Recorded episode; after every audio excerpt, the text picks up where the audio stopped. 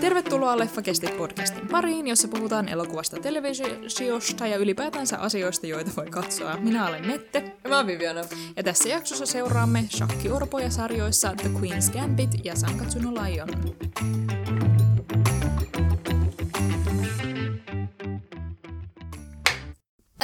Meidän audio meni piloille ja sen takia meidän kuulumiset tulee ole vähän silleen kaameen kuulosia Joo. tai se niin kuin, äänenlaatu on hmm, ei niin hirveän hyvä. Jos sietää kuunnella ne, niin ihanaa, mutta tota, meillä on descriptionissa noi aikastampit, millä ne voi hyppiä ohi. Meillä on jonkun verran myös, me vertaillaan näitä kahta sarjaa, Sankatsun Joo. Lionia ja Queen's Gambittia, silleen aika pitkästikin. Ja se tota, tota, koko audio on myös aika huonossa kunnossa, ja senkin voi, voi hyppiä ohi, mutta nämä sarjojen yksittäiset arvostelut ja sitten semmoinen loppuyhteenpano tulee kyllä sitten täällä vähän paremmalla laadulla. Olemme pahoillamme Toivottavasti nautitte jaksosta. tästä huolimatta. Öö, tänään on 21. marraskuuta 2020. Mitäs olet katsonut, puuhastellut? No mitäs tässä? Okei, ihan vaan suoraan jatkoa tuosta meidän edellisestä jaksosta. The CWn 15 vuoden sarja Supernatural on vihdoin loppunut. Se on vihdoin loppu. The evil has been finally defeated. Um, ja voi pojat, se oli, se, se tapahtui. Se oli matka, 15 vuoden matka. Voi, voi pojat. Ähm, ne, jotka ehkä mahdollisesti seurasi tätä somessa, missä tahansa Twitterissä, Tumblrissa, te tiedätte just mitä tapahtui, ja mä voin vaan sanoa, että joo, täytyy kyllä jai. selittää Mä kyllä selitän, joo, joo, kyllä, ei, ähm, mutta ne, jotka tietää, tietää. Joo, basically Supernatural loppui aivan käsittämättömän sysipaskasti. Tässä spoilaan lopun teille kovin nopeasti. Basically 15 tuotantokauden aikana kerätty hahmokehitys ja ylipäätään kaikki, mitä ne hahmot on kokenut, pyyhitään pois. Ne on ollut täysin turhia. Dean Winchester kuolee mahdollisimman typerästi silleen, että sen selkään iskeytyy joku rautapultti. Sinne ilmestyy joku random pahis, joka oli yhdessä jaksossa ykköstuottarissa, ja koska se on nainen, niin sit meidän piti katsoa se, kun se puhuu siinä 10 sekuntia, ja sitten sen pää leikataan irti. Joo, voi voi pojat. En mä tiedä kuinka paljon muuta mä voin tosta sanoa, kuin että äh, ihan hirveetä ja kauheata. Meemit on hyviä, älkää kattoko sitä jaksoa. Jos et ole vielä tehnyt sitä, älkää menkö tekemään sitä. Mä tein sen virheen, että isäni laittoi minut katsomaan jakson hänen kanssaan, koska hän muistaa minun yläasteen äh, investoitumisen tähän sarjaan. Ja me sitten katsoimme sen yhdessä, ja sen sijaan, että mä olisin vaan tyytyväisenä nauranut meemeille, mä olin käsittämättömän vihainen koko loppupäivän. Mutta joo, et, Onhan se nyt ihan mahtavaa. Viimeiseen asti on silleen pakko juu kaikille katsojilleen. Ja niin kuin 15 vuotta oli vaan niin monta hetkeä, kun Supernaturalin kirjoittajat vaan vittuili faneille niin käsittämättömän paljon. Aina silleen vähän, vähän pilkaten. Ja sitten ne päättää, että okei, okay, äh, sille ihan vaan for consistency's sake mennään, ihan, mennään läpi tämän kanssa ihan vikaa jaksoa. Viimeinen jakso on vaan sellainen kunnon vittu tätä perseestä, kun te kehtasitte katsoa meidän sarjaa vitun pellet, niin se on, se on, se on kyllä se, siinä se on. Siinä se on. Näyttelijät, ketkä vielä tässä vaiheessa uskaltaa sanoa jotain, ei pitänyt siitä. Kuulosti siltä, että siitä kirjoittaja ei pitänyt siitä. Joo. Mä en oikein tiedä, kuka siitä piti, koska kukaan katsoja myöskään pitänyt siitä. Ei, ei, ei kyllä pitänyt. Joo, tää, tää oli ylipäätään vaan kovin, Loistavaa. kovin loistava tapa päättää tämä. Mä sanoisin kohtuu kulttuurellisesti merkittävä sarja. Uh, siinä mielessä, okay, hear me out. Uh, koska Näin, kun näit tuomion mun silmissäni. mä en edes tarvinnut nähdä sitä, mä tunsin sen. Uh, kun okei, okay, jos, jos mietitään esimerkiksi niin kuin The X-Files, Buffy the Vampire Slayer esimerkiksi. Supernatural on samassa liigassa heidän kanssaan. Niin no, joo, tää oli silleen 2000-luvun just silleen Buffin jälkeinen Kyllä. ja X-Files oli enemmän ysäri. Kyllä. Niin Ja niiden jatkaja jollain tasolla. Kyllä, ja niillä oli samanlainen intensiivinen fanikunta, joka sitten kunnolla muodostui internetissä ja se vaan jatkui kauhean pitkään ja silloin niin kuin omat tällaiset inside-vitsit, joita niin kuin, silleen skifipiireissä just heiteltiin ja oli just muiden sarjojen näyttelijöitä, jotka oli silleen, yeah, I'm a Destiel shipper, paneelissa. Sa- Orlando Jones sanoi tämän yhdessä paneelissa, jossa hän oli joskus kauan vuosia sitten. Joten siitä tuli samanlainen tällainen niin kuin, televisio-moment kuin esimerkiksi just Buffy the Vampire Slayer. Ei läheskään, ei todellakaan yhtä hyvä kuin Buffy the Vampire Slayer, ihan vaan by the way, en väittäisi ikinä mitään sellaista. Mutta sillä oli samanlainen tällainen niin kuin, niche tavallaan skifi-fantasiakulttuurin sisällä. Niin kuin sillä on oma paikkansa. Mm. Joo. Että se on vaan vähän huonompi, niin sitä ei ehkä jää samalla lailla muistoihin. Ei jää samalla lailla muistoihin, mutta sen intensiivinen fanikunta oli kuitenkin sen verran vaikuttava, että Mm. mm. sillä, sillä on pysyvä convention-paikka. Niin. Et, et, Mm. et se, se, on, se on omalla tavallaan kovin merkittävä sarja siitä huolimatta, että se ei olekaan hyvä. Mutta se, No, jos joku sarja jatkuu 15 vuotta, niin kai se niin, pakko on. juurikin. Ja sitten sen sijaan, että ne, ne lopettaisi sen silleen öö, niin kuin kivasti, ne oli silleen, laitetaan tää pieru TVC, että niin kuin, tää on kyllä. Näin se meni. Joten kiitos ja näkemiin. Vihdoin voimme unohtaa tämän sarjan ja elää elämää rauhallisesti. Mä kyllä unohdin tämän sarjan yli viisi vuotta sitten, Nyt se palasi sun elämääsi. se on Ihan, ihan etkö olekin kiitollinen? uskomattoman. Kiitos hirveästi. Eric Kripke ja Andrew Dabb ja whoever the fuck. Vihaan teitä kaikkia. Ah. Pilasitte perjantaini kovin paljon. Ah, on se niin hyvä kyllä. Joo, mutta se, se on kyllä se on mulle mitä tällä hetkellä kuuluu mun, mun viha spänää kohtaan. Entä, entäs sinä? Mä, öm, vähän, vähän kaikenlaista. Mä teen, teen paljon hommia, joissa mä voin käyttää aikani kuunnellen erinäisiä asioita ja sitten mä kuuntelen läjää podcasteja, välillä musiikkia, välillä kaikkea, kaikkea muuta mahdollista. Öö, ja sit, koska mulle mainostettiin kauheasti jossain YouTubessa tota Sandmanin audiodraamaa, Mm. niin sit mä olin silleen, no mähän voin ilmaiskokeiluna vaikka kuunnella sen. Ja niin tein, siinä oli 10 tuntia tai reipas 10 tuntia audiodraamaa silleen, että jokaisella hahmolla on oma, ääni, oma ääninäyttelijä. Siinä oli kauhean kuuluisat ne näyttelijät. Se päähenkilö, joka on Morpheus, öö, tämmönen kainen jumalallinen olento, Mm. niin kuin nukkumatti, niin, niin sitä esitti James McAvoy. Mm. Ja siinä oli Taron Egertonia ja isoja Michael nimiä. Sheenia ja sit, niin sehän on siis alun perin Neil Gaimanin tota, tota, sarjakuva. Siitä on, olikohan siitä 70 jotain lukua ja en muista kuinka monta pokkaria. Ja mä en ole ikinä lukenut sitä sarjakuvaa, mä oon halunnut kyllä, mutta en ole saanut aikaiseksi, Mm. koska maailmassa on niin paljon asioita. Öö, ja se oli mun mielestä kauhean hyvä. Nyt mä haluaisin vaan kuunnella lisää audiodraamoja. Mun mielestä oli kauhean kivaa, että siinä on niinku kunnon ääninäyttelymeininki ja sitten siinä on musiikit ja äänitehosteet, mutta sitten sä kuvittelet, tai minä kuvittelin itse ne kaikki paikat kuitenkin. Mm. Niin kuvataan, että Aa, vähän tällaista ja että täällä on tämmöinen niin kuin, ö, fantasialinna, joka näyttää vähän tällaiselta ja sitten mä voin kuvitella sen omassa päässäni ja olla silleen wow. Ja nyt mä tavallaan en halua taas mennä lukemaan sitä sarjakuvaa, koska Mm. sit mä oon silleen, että mä oon, nää ei ole yhtään sen näköisiä kuin mitä ne oli mun kuvitelmissani. Niin. Kun sitten taas se, ne ihmiset, jotka on lukenut sen sarjakuvan, niin öö, mä luin vaan silleen pikaisesti arvostelua jotkut just silleen, aah, no mä en ajatellut, että tämä hahmo kuulostaisi täältä, tai öö, en mä tiedä tästä, mutta sitten koska mä lähdin kuuntelemaan sitä tyhjältä pöydältä, enkä tiennyt yhtään mitään, niin sitten se oli kauhean semmoinen vaan siisti ja immersiivinen kokemus.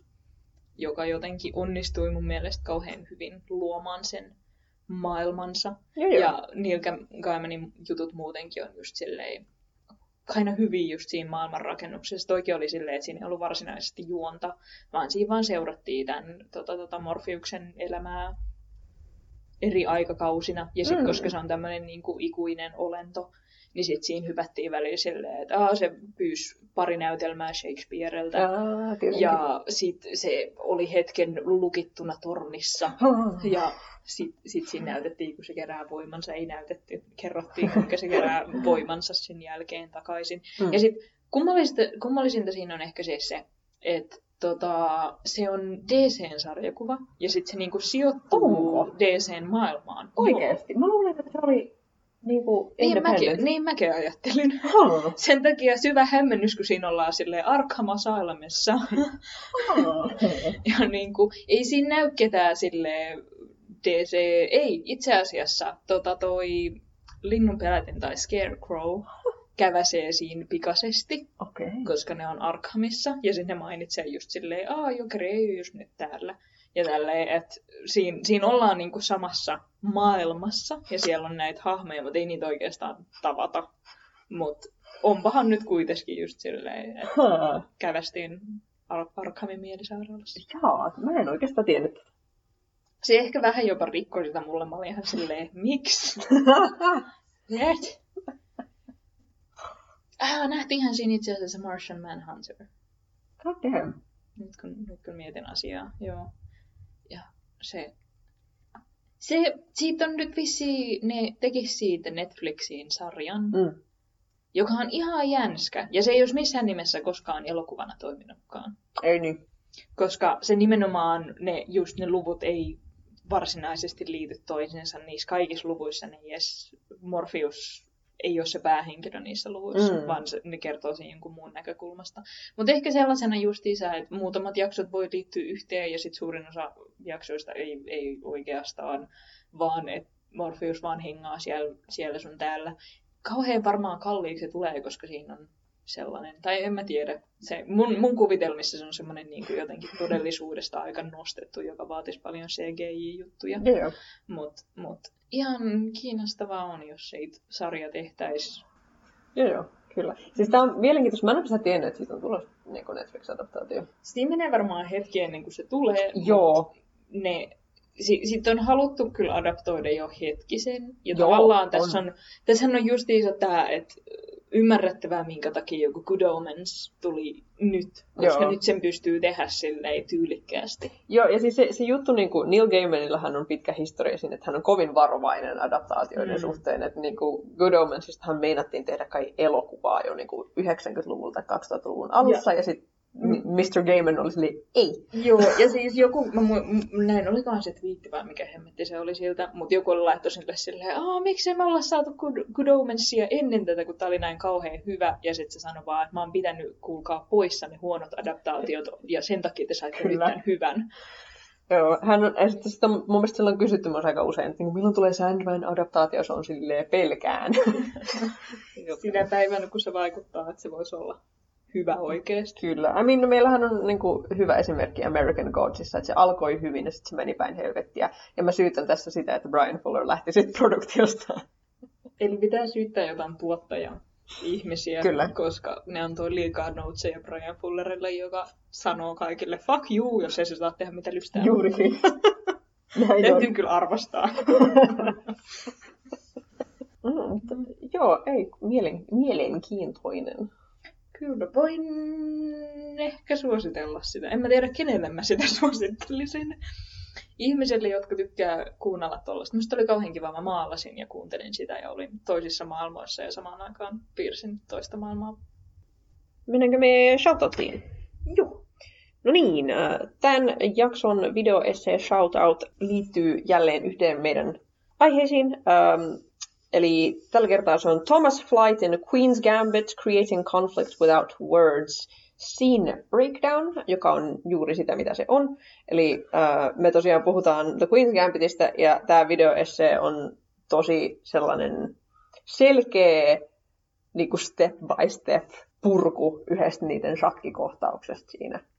ja siitä, kuinka se sarja käyttää kameratekniikkaa ja sitten leikkausta tekemään Shakista dramaattisen dialogikohtauksen ilman yhtään puhetta.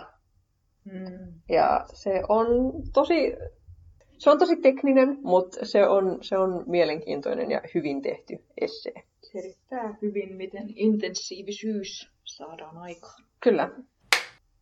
Puhutaan The Queen's Gambitista ja Sangatsuno Lionista ja tota, jälleen meillä tulee olemaan kaikki spoileri, timestampit ja linkit ja sellaiset descriptionissa.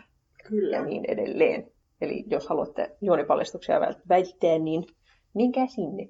Joo. Esimerkiksi The Queen's Gambit, joka on tosiaan Netflixin uusi vuodelta 2020-sarja, joka perustuu Walter Tevisin samannimiseen kirjaan vuodelta 1983. Ja se kertoo Beth Harmonista, jota näyttelee Anya Taylor-Joy, joka menettää vanhempansa, kun se on yhdeksän. Ja se joutuu sitten tällaiseen kristittyyn tyttöjen orpokotiin ja oppii pelaamaan shakkia. Ja sitten siellä, samalla siellä sille tulee lääkeriippuvaisuus. Ja sitten suurin osa sitten sarjasta kertoo sen aikuistumisesta ammattisakin maailmassa, samalla kun se sitten kamppailee riippuvuuden kanssa. Tämä sarja sijoittuu 60-luvulla. 60-luvulla, kyllä. Kun taas Sangatsuno Lion kertoo tällaisesta 17-vuotiaasta reikirjamapojasta, jonka vanhemmat ja sisko on kuollut autokolarissa, kun se oli pieni, ja sitten sieltä se ö, adoptoitiin perheeseen, jossa on jo kaksi lasta ja vanhemmat. Ja tämän perheen isän suuri intohimo on shogi, ja sitten se on päättänyt, että näistä lapsista myös tulisi shogi-ammattilaisia. Mm. Ja sitten tätä kautta Rei koko lapsuutensa pelaa shogia. Ja sitten tämän sarjan alussa se on muuttanut just asumaan yksin. Öö, se aikoinaan lopetti lukion kesken ja nyt se päätti palata sinne vähän mm. vuotta myöhemmin. Se ei kyllä, sille ei ole kavereita lainkaan koulussa. Ja semmoinen jotenkin selkein lämpöisin ja hyvä paikka sen elämässä on tämmöinen sisarusperhe, joiden vanhemmat on myös kuollut. Tosi isä on vaan lähtenyt helvettiin Aa, isä on vaan lähtenyt jo kävelemään, mutta tota, siis äiti on kuollut ja sitten sen perheen tavallaan tämmöinen vanhempi sisko, joka taitaa olla 23. Joo, jotain sellaista. Niin tota, huolehtii kahdesta ö, nuoremmasta pikkusiskosta. Toinen on tarhaikäinen ja toinen 13 tai yläasteella aina. Joo. Ja sitten se on tämmöinen hidas, elämänmakuinen sarja siitä. Rei on hirveän masentunut siinä alussa ja sitten siinä aletaan pikkuhiljaa tota, tota, lähtee silleen vähän parempaa elämää kohti tai elämä alkaa vaikuttaa pikkasen mukavammalle. Mutta joo, voisi aloittaa tällaisena, koska siis nämä kaksi sarjaa on lähtökohdiltaan tosi tosi samanlaisia. Mm. Se, se on jopa hämmentävää, mutta sitten se mihin suuntiin ne menee on hyvin erilaiset. Ne meidän molemmat kertoo orvoista, jotka ryhtyy pelaamaan ö, Queen's Gambitissa shakkia ja sitten Sangatsun Lionissa shokia, joka on hyvin shakin kaltainen peli, mm. se japanilainen versio. Paljon samankaltaisuuksia. Paljon samankaltaisuuksia. Öm, ja sitten nämä kaksi orpoa sijoitetaan kaksi orpoa, tai mo- molemmissa sarjoissa ne menee uuteen perheeseen, ja sitten niin ne, ne koittaa löytää paikkansa siinä uudessa perheessä, ja sitten se on vaihtelevan haastavaa. Öö, ja tota, tota, ne molemmat on tällaisia nuoria neroja siinä omassa pelissään. Niin. Et al, tää aloittaa kans, molemmat aloittaa niinku alaikäisenä menee sille ihan jo ammattilais, ammattilaismaailmaan. Joo. Ja ne kumma, kummatkin aloittaa tavallaan, että niillä ei ole oikeastaan hirveästi ystäviä ja ne kokee ihmisten, ne, ne, ne ei oikein löydä koulusta kavereita mm. ja ne kokee vähän semmoista ulkopuolisuutta sellaisten niin kuin muiden joukossa, mutta sitten alkaa löytää itselleen ystäviä siinä pikkuhiljaa sarjan aikana ja semmoista paikkaa, missä olla.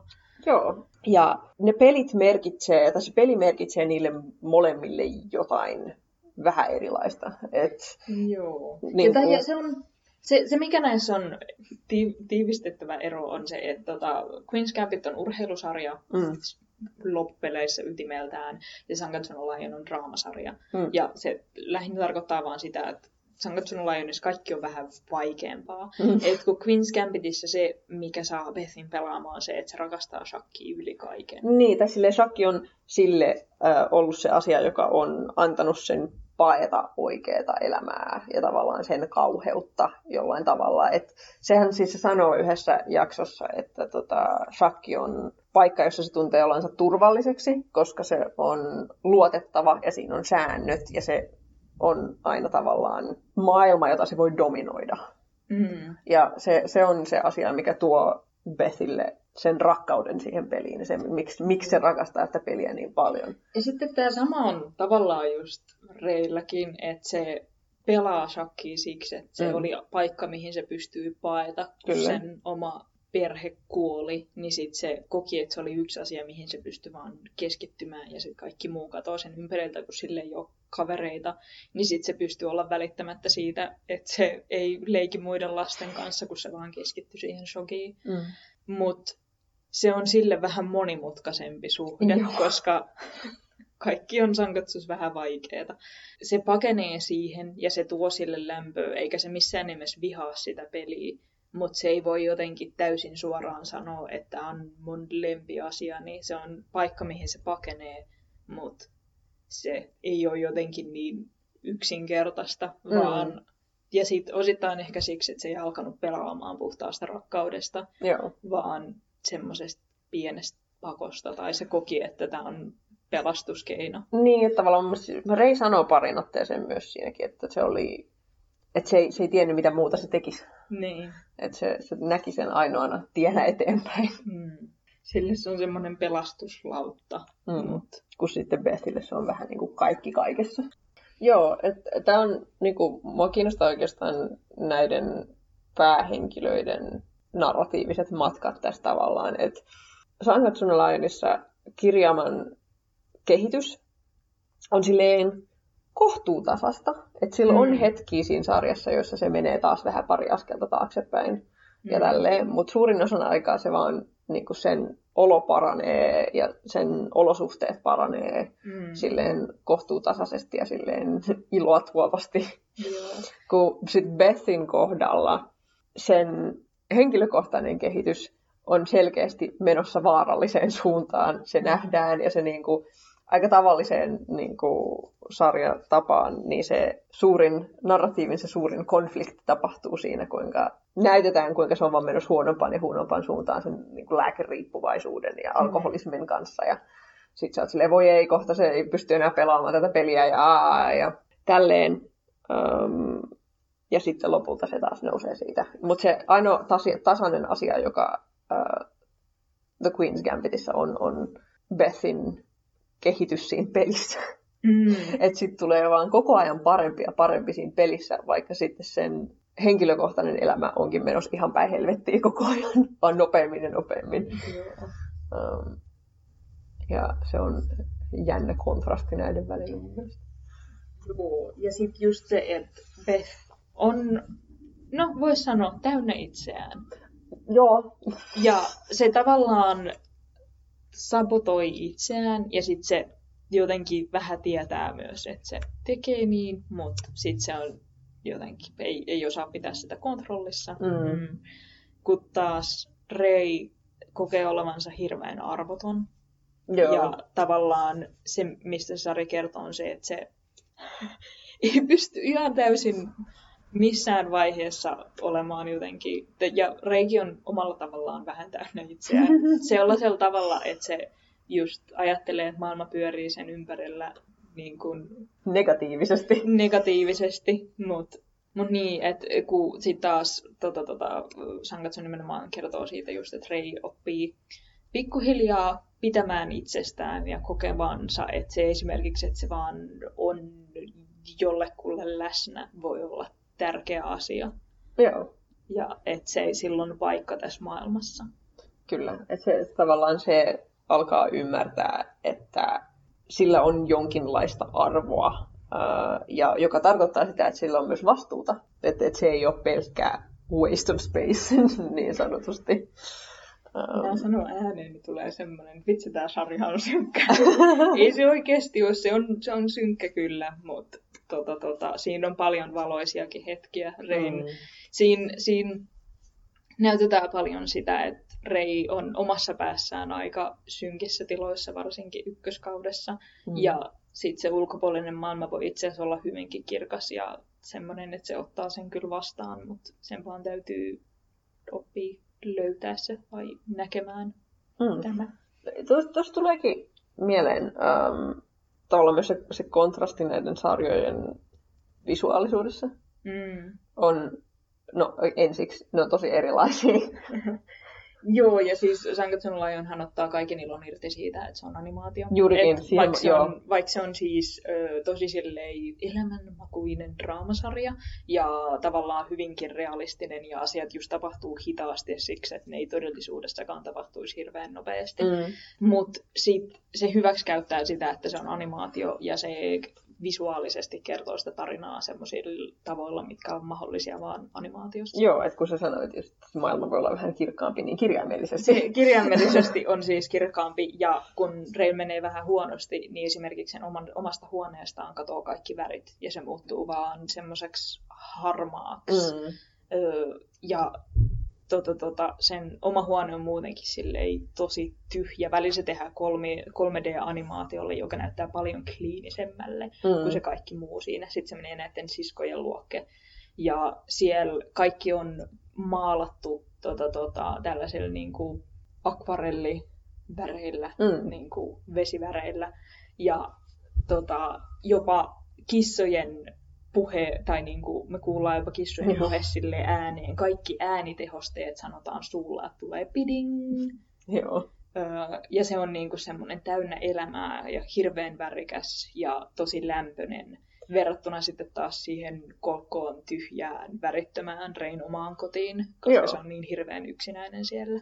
Kyllä, ja siis siinä on paljon just hetki, jolloin on, niin kuin siinä on sellainen hiipivä pimeyden pilvi ainakin parin. Että se mun mielestä siinä kakkostuottarin koulukiusausarkissa on useita kohtauksia, joissa kuvaillaan sitä niin kuin, kiusaamisen leviämistä luokkaan sellaisella niin kuin, mustalla niin kuin, pilvellä. Tai ei pilvellä, mutta niin kuin sellaisena usvana musta ikään kuin. aine ja joo, just joka, silleen joo. vähän usvainen aine, joka valtaa sitä Kyllä. luokkaa, kun kukaan ei puhu siitä mitään. Sitten mulla oikeastaan tuli mieleen myös ähm, sit Kawamoto perheen kodista, koska se on niin lämpöinen ja ihana, niin siinä on se kohtaus, jossa talvi on tullut ja Rei istuu näiden sisarten kanssa yhdessä kotatsun ympärillä. Mm. Ähm, silleen, että siinä on se peitto ja sitten siellä on ne lämmityselementit ja ne puhuu siitä, kuinka ihanan lämpöisää siellä on ja siihen voisi just nukahtaa. Ja sitten siinä näytetään ne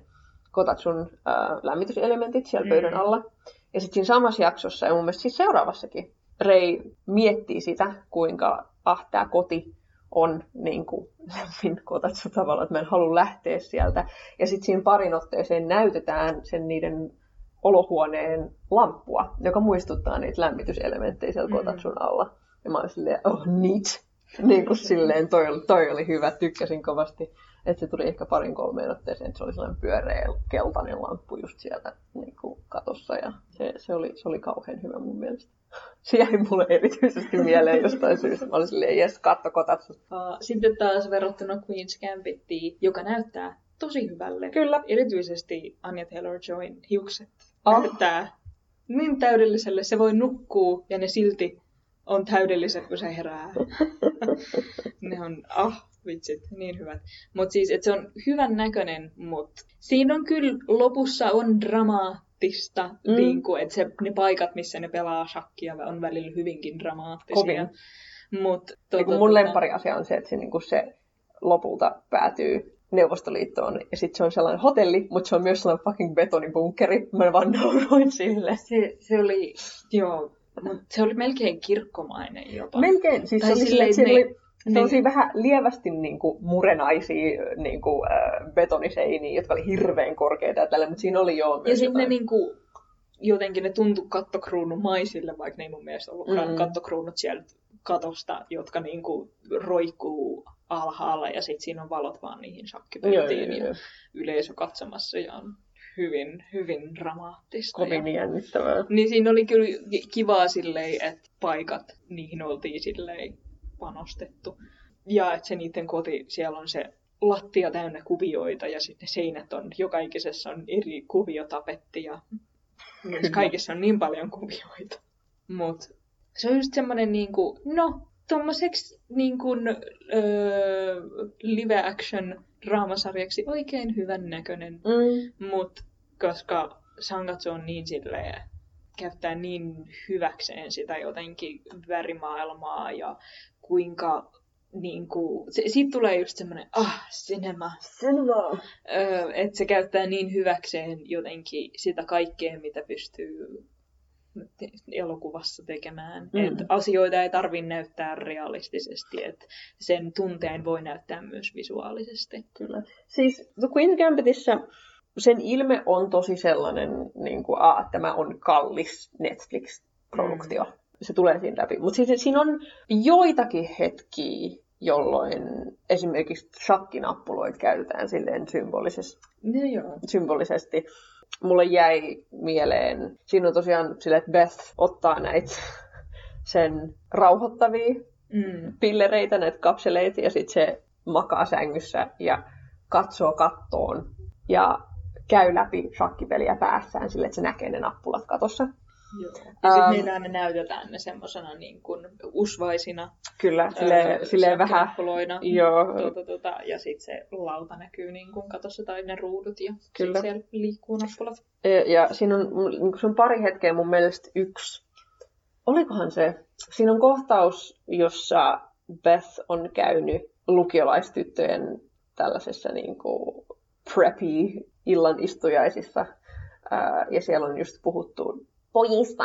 Ää, ja sitten on just kysytty, että kun sä käyt noissa sun shakki-tapahtumissa, niin onko siellä tosi kivoja poikia? Ja sitten se on silleen, ei. Ää, ää, ja sitten se palaa kotiin. Ja mun mielestä se on siinä, äm, kun se biisi, jota siellä illanistujaisissa kuunneltiin, se on sellainen nyt 60-luvun tällainen pop, romanttinen pop-balladi. Mm. Ja Beth sitten ottaa ne sen pillerit, menee sänkyyn ja sitten me nähdään kuinka, mun mielestä se on kuningas shakkinappulan varjo, Mm. vaan silleen kasvaa Bethin päällä silleen borderline erottisesti melkein, että se niinku lankeaa se varjo ja vaan niinku liikkuu Bethin kehoa pitkin ylös, kun se katsoo sitä katso, kattoa ja katsoo sitä shakkinappulaa lautaa siellä katossa.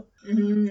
Joo, itse asiassa tämä, totta, tämä niinku seksuaalinen herääminen toistuu, kun siinä on, tää, kun siinä on Towns, joka on tämmöinen aluksi aloitteleva shakin pelaaja, joka pelaa Bethin kanssa, ja sitten se tuijottaa vähän Bethia, ja Beth tuijottaa takaisin, ja kokee tykity, tyky, tykytyksiä sydämessään. Mm-hmm. Ja sit se, siihen niin kun, kun se ryhtyy pelaamaan sen kanssa, niin sit siinä on semmosia, jotka, jotka viitataan vähän, vähän siihen, että se, se, hän seksuaalisesti heräsi nyt tässä shakkiottelun aikana. Mikä oli kyllä mun mielestä ihan hauskaa, että siinä, niin kuin, siitä pelaamisesta tehdään sille eroottista. Se oli aika huvittava juttu. Sitten varsinkin, kun ottaa, ottaa huomioon niin kuin Bethin aseman niissä peleissä, että kun se on just ainoa nainen siellä Mhm. ja tälleen. Ja sitten siinä on just hetki, jolloin siinä shakkilaudalla, niin kuin oikeastaan tuossa videoesseessä, jos katsotte sen, ää, niin ää, sen ensimmäinen tällainen iso voitto Harry Beltickia vastaan sen ensimmäisessä turnajaisissa on sellainen, että se päättyy niin, että siinä on kuningattarin ja kuninkaan nappulat vierekkäin. Ja sitten Harry Beltic tietenkin häviää ja hänen kuninkaansa sitten kaadetaan siinä. Ja sitten siinä on vierekkäin se kuningatar ja kuningasnappulat silleen, että se kuningas on kaatunut. Ja Mm. se kuningatar nappula on edelleen pystyssä. Ja sitten myös toinen, toinen kohtaus, jossa myöhemmin siinä sarjassa on toinen tällainen niin kuin amerikkalainen grandmaster kuin Benny Watts, joka on yksi mun lempparihahmoja siinä Se on sarjassa. kyllä, se on niin chuuni. Se on niin, ai ai. Siis, ehkä pitää nopeasti selittää. Juni on siis ö, tota, kasiluokkalaistauti. Siis se tarkoittaa sitä, että vähän tällaiset jo vanhemmat ihmiset, jotka periaatteessa ei enää ole ihan niin kuin lapsia, niin ne leikkii silti mielikuvitusleikkiä. Ja esimerkiksi pukeutuu just silleen, miten Benny Watts pukeutuu. Että silloin se veitsi aina, ja sitten silloin ne hatut ja pitkä nahkatakki. Niin se, se on se on kovin hellyyttävä siinä sen sellaisessa. Se, sekin on ihan käsittämättömän rasittava tyyppi loppujen lopuksi. Vaikka sekin on, se on, ne on kaikki. Se on toinen juttu, että kaikki nämä Kaikki on itseään täynnä. Kaikki on ja. niin itseään täynnä. Ja siis hän ei ole poikkeus. Ja Uh, se, ja sitten tosiaan mun Benny Watsia näyttelee Thomas Brody Sangster, joka on äärettömän huvittava juttu, koska siis se on yksi näistä uh, ikuisista lapsinäyttelijöistä, että sekin on niinku, what, kuinka vanha se on, se on kaksissa kymmenissä kyllä, mutta se näyttää taas niin, se näyttää niin lapselta, et, Mutta se oli hämmentävää, kun se oli niin kuin, vähän vanhempi jopa, ja siitä tuli ihan semmoinen, että toihan on lapsi, miksi sillä on viikset?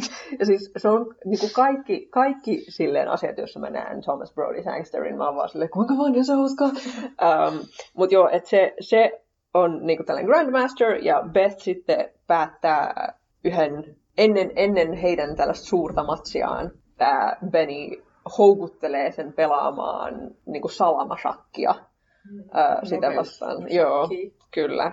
Ää, ja sekin on just sellainen vähän niin kuin tällainen vink-vonk-kohtaus tavallaan, kun ne silleen ää, salaman nopeasti just niin kuin heittelee niitä nappuloita ympäriinsä ja niin kuin sitten Beth joutuu maksamaan hänelle näistä häviöistä, lyö vetoa siinä.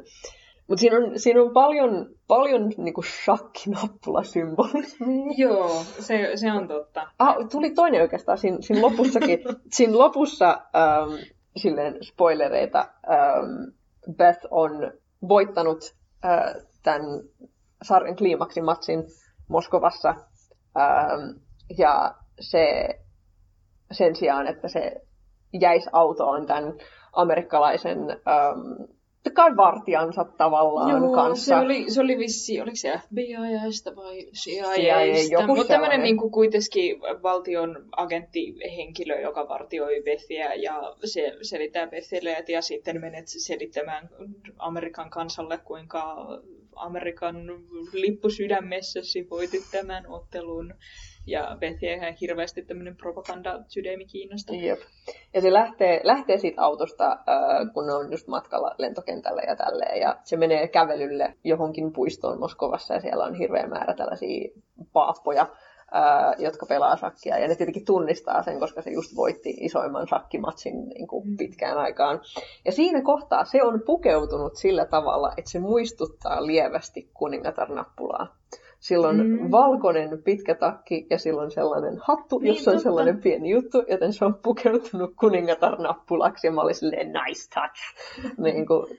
Totta, koska sille monesti ei ole hattua päässä. Niin ei Siinä silloin just semmoinen niin kuin korkea Mm-hmm, mm-hmm. Mutta joo, että kaikki tämä tää shakkinappula-symbolismi äh, on niinku se The, Queen, niinku The Queen's Gambitin visuaalisesta niinku kikkailusta se isoin juttu. Et muuten siinä ei ole kauheasti, se on silleen kohtuu tavanomainen mm. ähm, ison tai isohkon budjetin sarja. Mutta oikeastaan palataksemme siihen, että sen hahmot on kaikki täynnä itseään, ähm, niin me saadaan tietää tosi vähän sen äh, vastapelaajista, että niin kuin nämä isot tärkeät voittajat, joita vastaan se pelaa, äh, jotka on Harry Beltic, Penny Watts ja sitten Vasili Borgov, ää, Neuvostoliiton tämä tähtipelaaja. tähtipelaaja.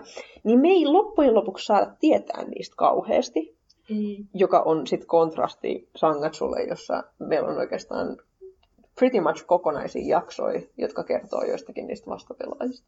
Joo, ja ne voi, ne, siinä annetaan jopa kokonaisia jaksoja just pelaajille, jotka käy siinä ehkä yhden jakson verran. Juurikin. Ja siinä on kuitenkin kaksi kautta, jossa on molemmissa 22 jaksoa. Mm. Niin se joku yksi hahmo voittaa yhden ottelun jossain päähenkilöä vastaan, niin sitten me saadaan jakson verran taustatarinaa tälle hahmolle, ja sitä ei edes välttämättä näy sen jälkeen. Mm. Mutta tota, tota, Sangatsus on se, se, mikä siinä sarjaa pohjustaa paljon se, että siinä ollaan kauhean empaattisia kaikkia kohtaan, ja kaikilla on syy siihen, miksi ne käyttäytyy niin kuin ne käyttäytyy. Mm. Öö, ja se, se tavallaan myös toistuu itse asiassa Queen, Queen's Gambitissa, että siinä lähtökohta on se, että kaikki on ihan hyviä tyyppejä loppupeleissä. Mm. Että ne tota, Neuvostoliiton pelaajatkin, ne kättelee tota, tota, Bethia ja on silleen, hitto sä pelasit hyvin. Mm, kyllä. Et kaikki on loppupeleissä oikeasti ihan hyviä tyyppejä. Et Harry, joka vaikuttaa olevan itseään täynnä ja vähättelee mm-hmm. Bethia siksi, että se on nainen, niin sekin on itse asiassa ihan hyvä tyyppi. Se on ihan okei, okay, joo. Että se,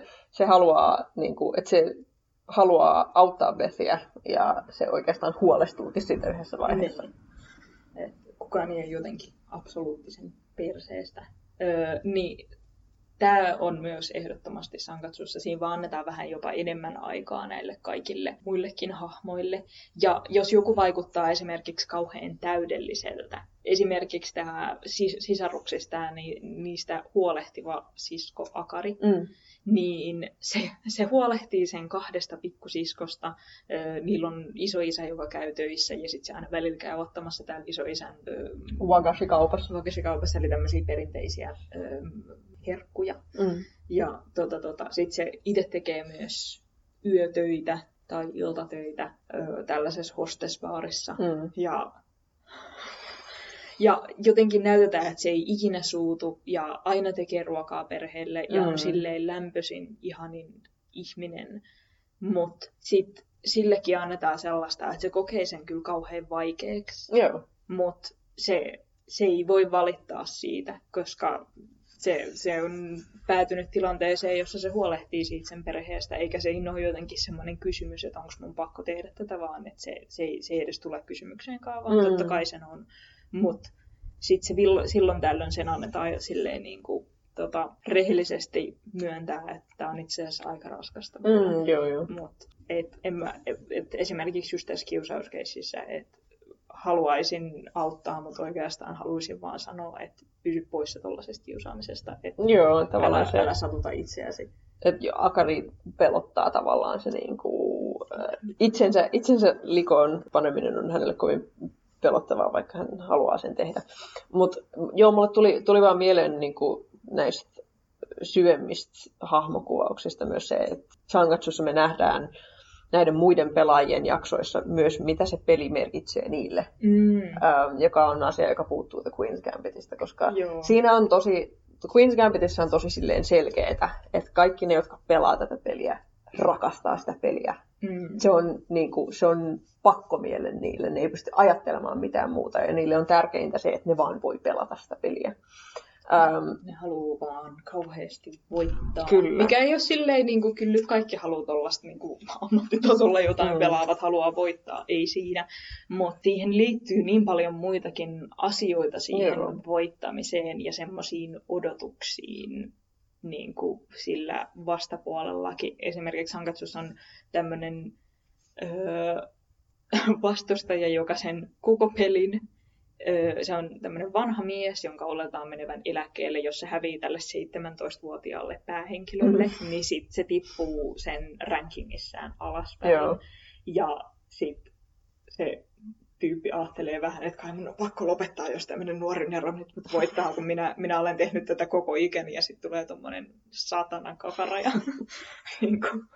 ja sitten sen koko pelin tekee sellaisia, että se muka vahingossa laittaa nappulan väärään paikkaan, niin tekee semmoisen oh no ilmeen, mutta heti perään semmoisen, tekisikö se nyt niin kuin mä haluaisin, että koska tämä ei oikeasti ollut vahinko. Ja sitten Rei on vaan siinä silleen, Aa, no, älä käyttäydy noin. Et nyt, nyt tästä tulee kauhean painostavaa mulle tästä pelaamisesta, kun mä en millään haluaisi voittaa sua, kun sä selkeästi epätoivoisesti niin kuin tyhmillä taktiikoilla koitat, koitat olla häviämättä.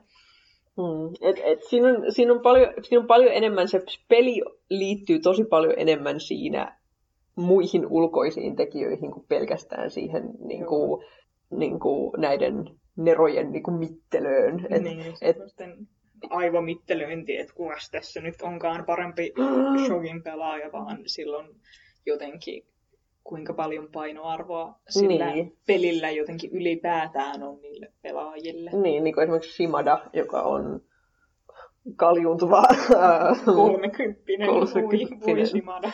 Ähm, joka on tällainen aika, aika korkea ranking äh, Se on siis tosi. joo, äh, pelaaja, niin se, siellä on niinku, sen tarina on niin surullinen. ähm, siitä, kuinka se nuorena oli ainoa lapsi kylässä jossain pohjoisessa ja sitten se ei tehnyt muuta kuin pelannut shogia paappojen kanssa ja sitten siitä tuli hirveän hyvä siinä ja sitten paapat oli silleen, mene, mene Tokioon pelaamaan shogia ja sitten sillä on vaan hirveät paineet siitä, että mä en halua pettää kaikki näitä paappoja. Ja sitten sillä on hirveät niin kuin, stressis, stressistä tulevat vatsakivut koko ajan ja se kärsii niistä hirveästi.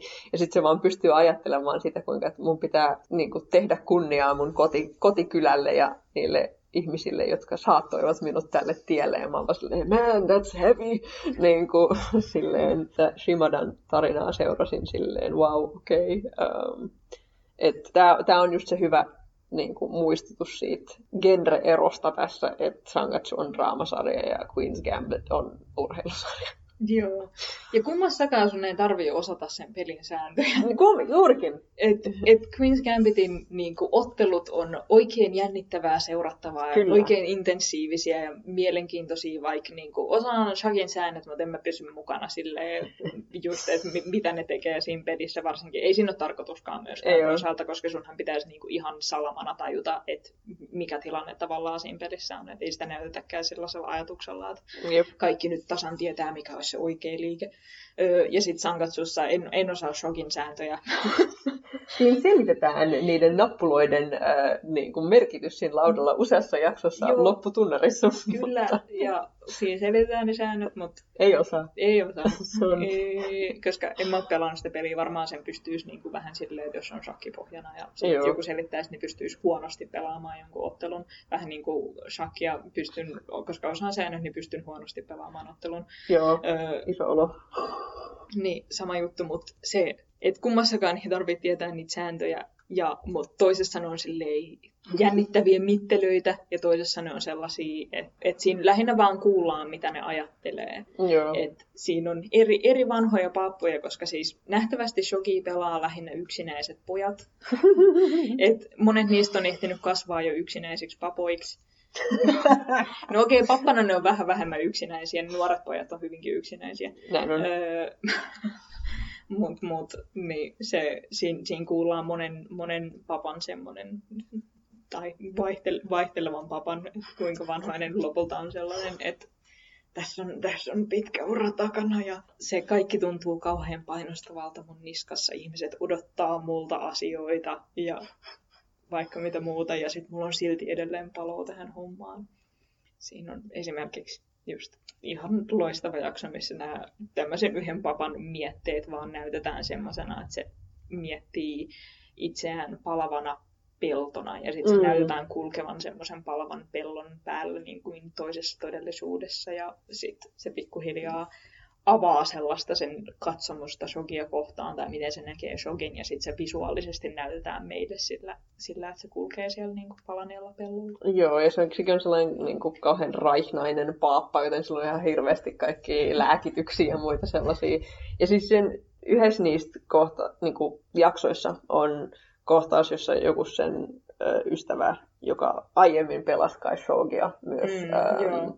niin tulee puhumaan sille siitä, kuinka se on nyt äm, Viimeinen jäljellä ystäväporukasta, joka enää, enää pelaa ammattitasolla shogi, ja se on kaikkien meidän muiden puolesta sen täytyy voittaa, joka Kyllä. on tosi kevyt paine. Juurikin. Ja sitten tämä sen, tää sen ystävä on menettänyt työnsä just, ja se Mm. sanoo sille, että aamu pelottaa kyllä, koska mä oon aina tehnyt tätä työtä, ja mä en oikein tiedä, mitä mä teen ilman tätä työtä.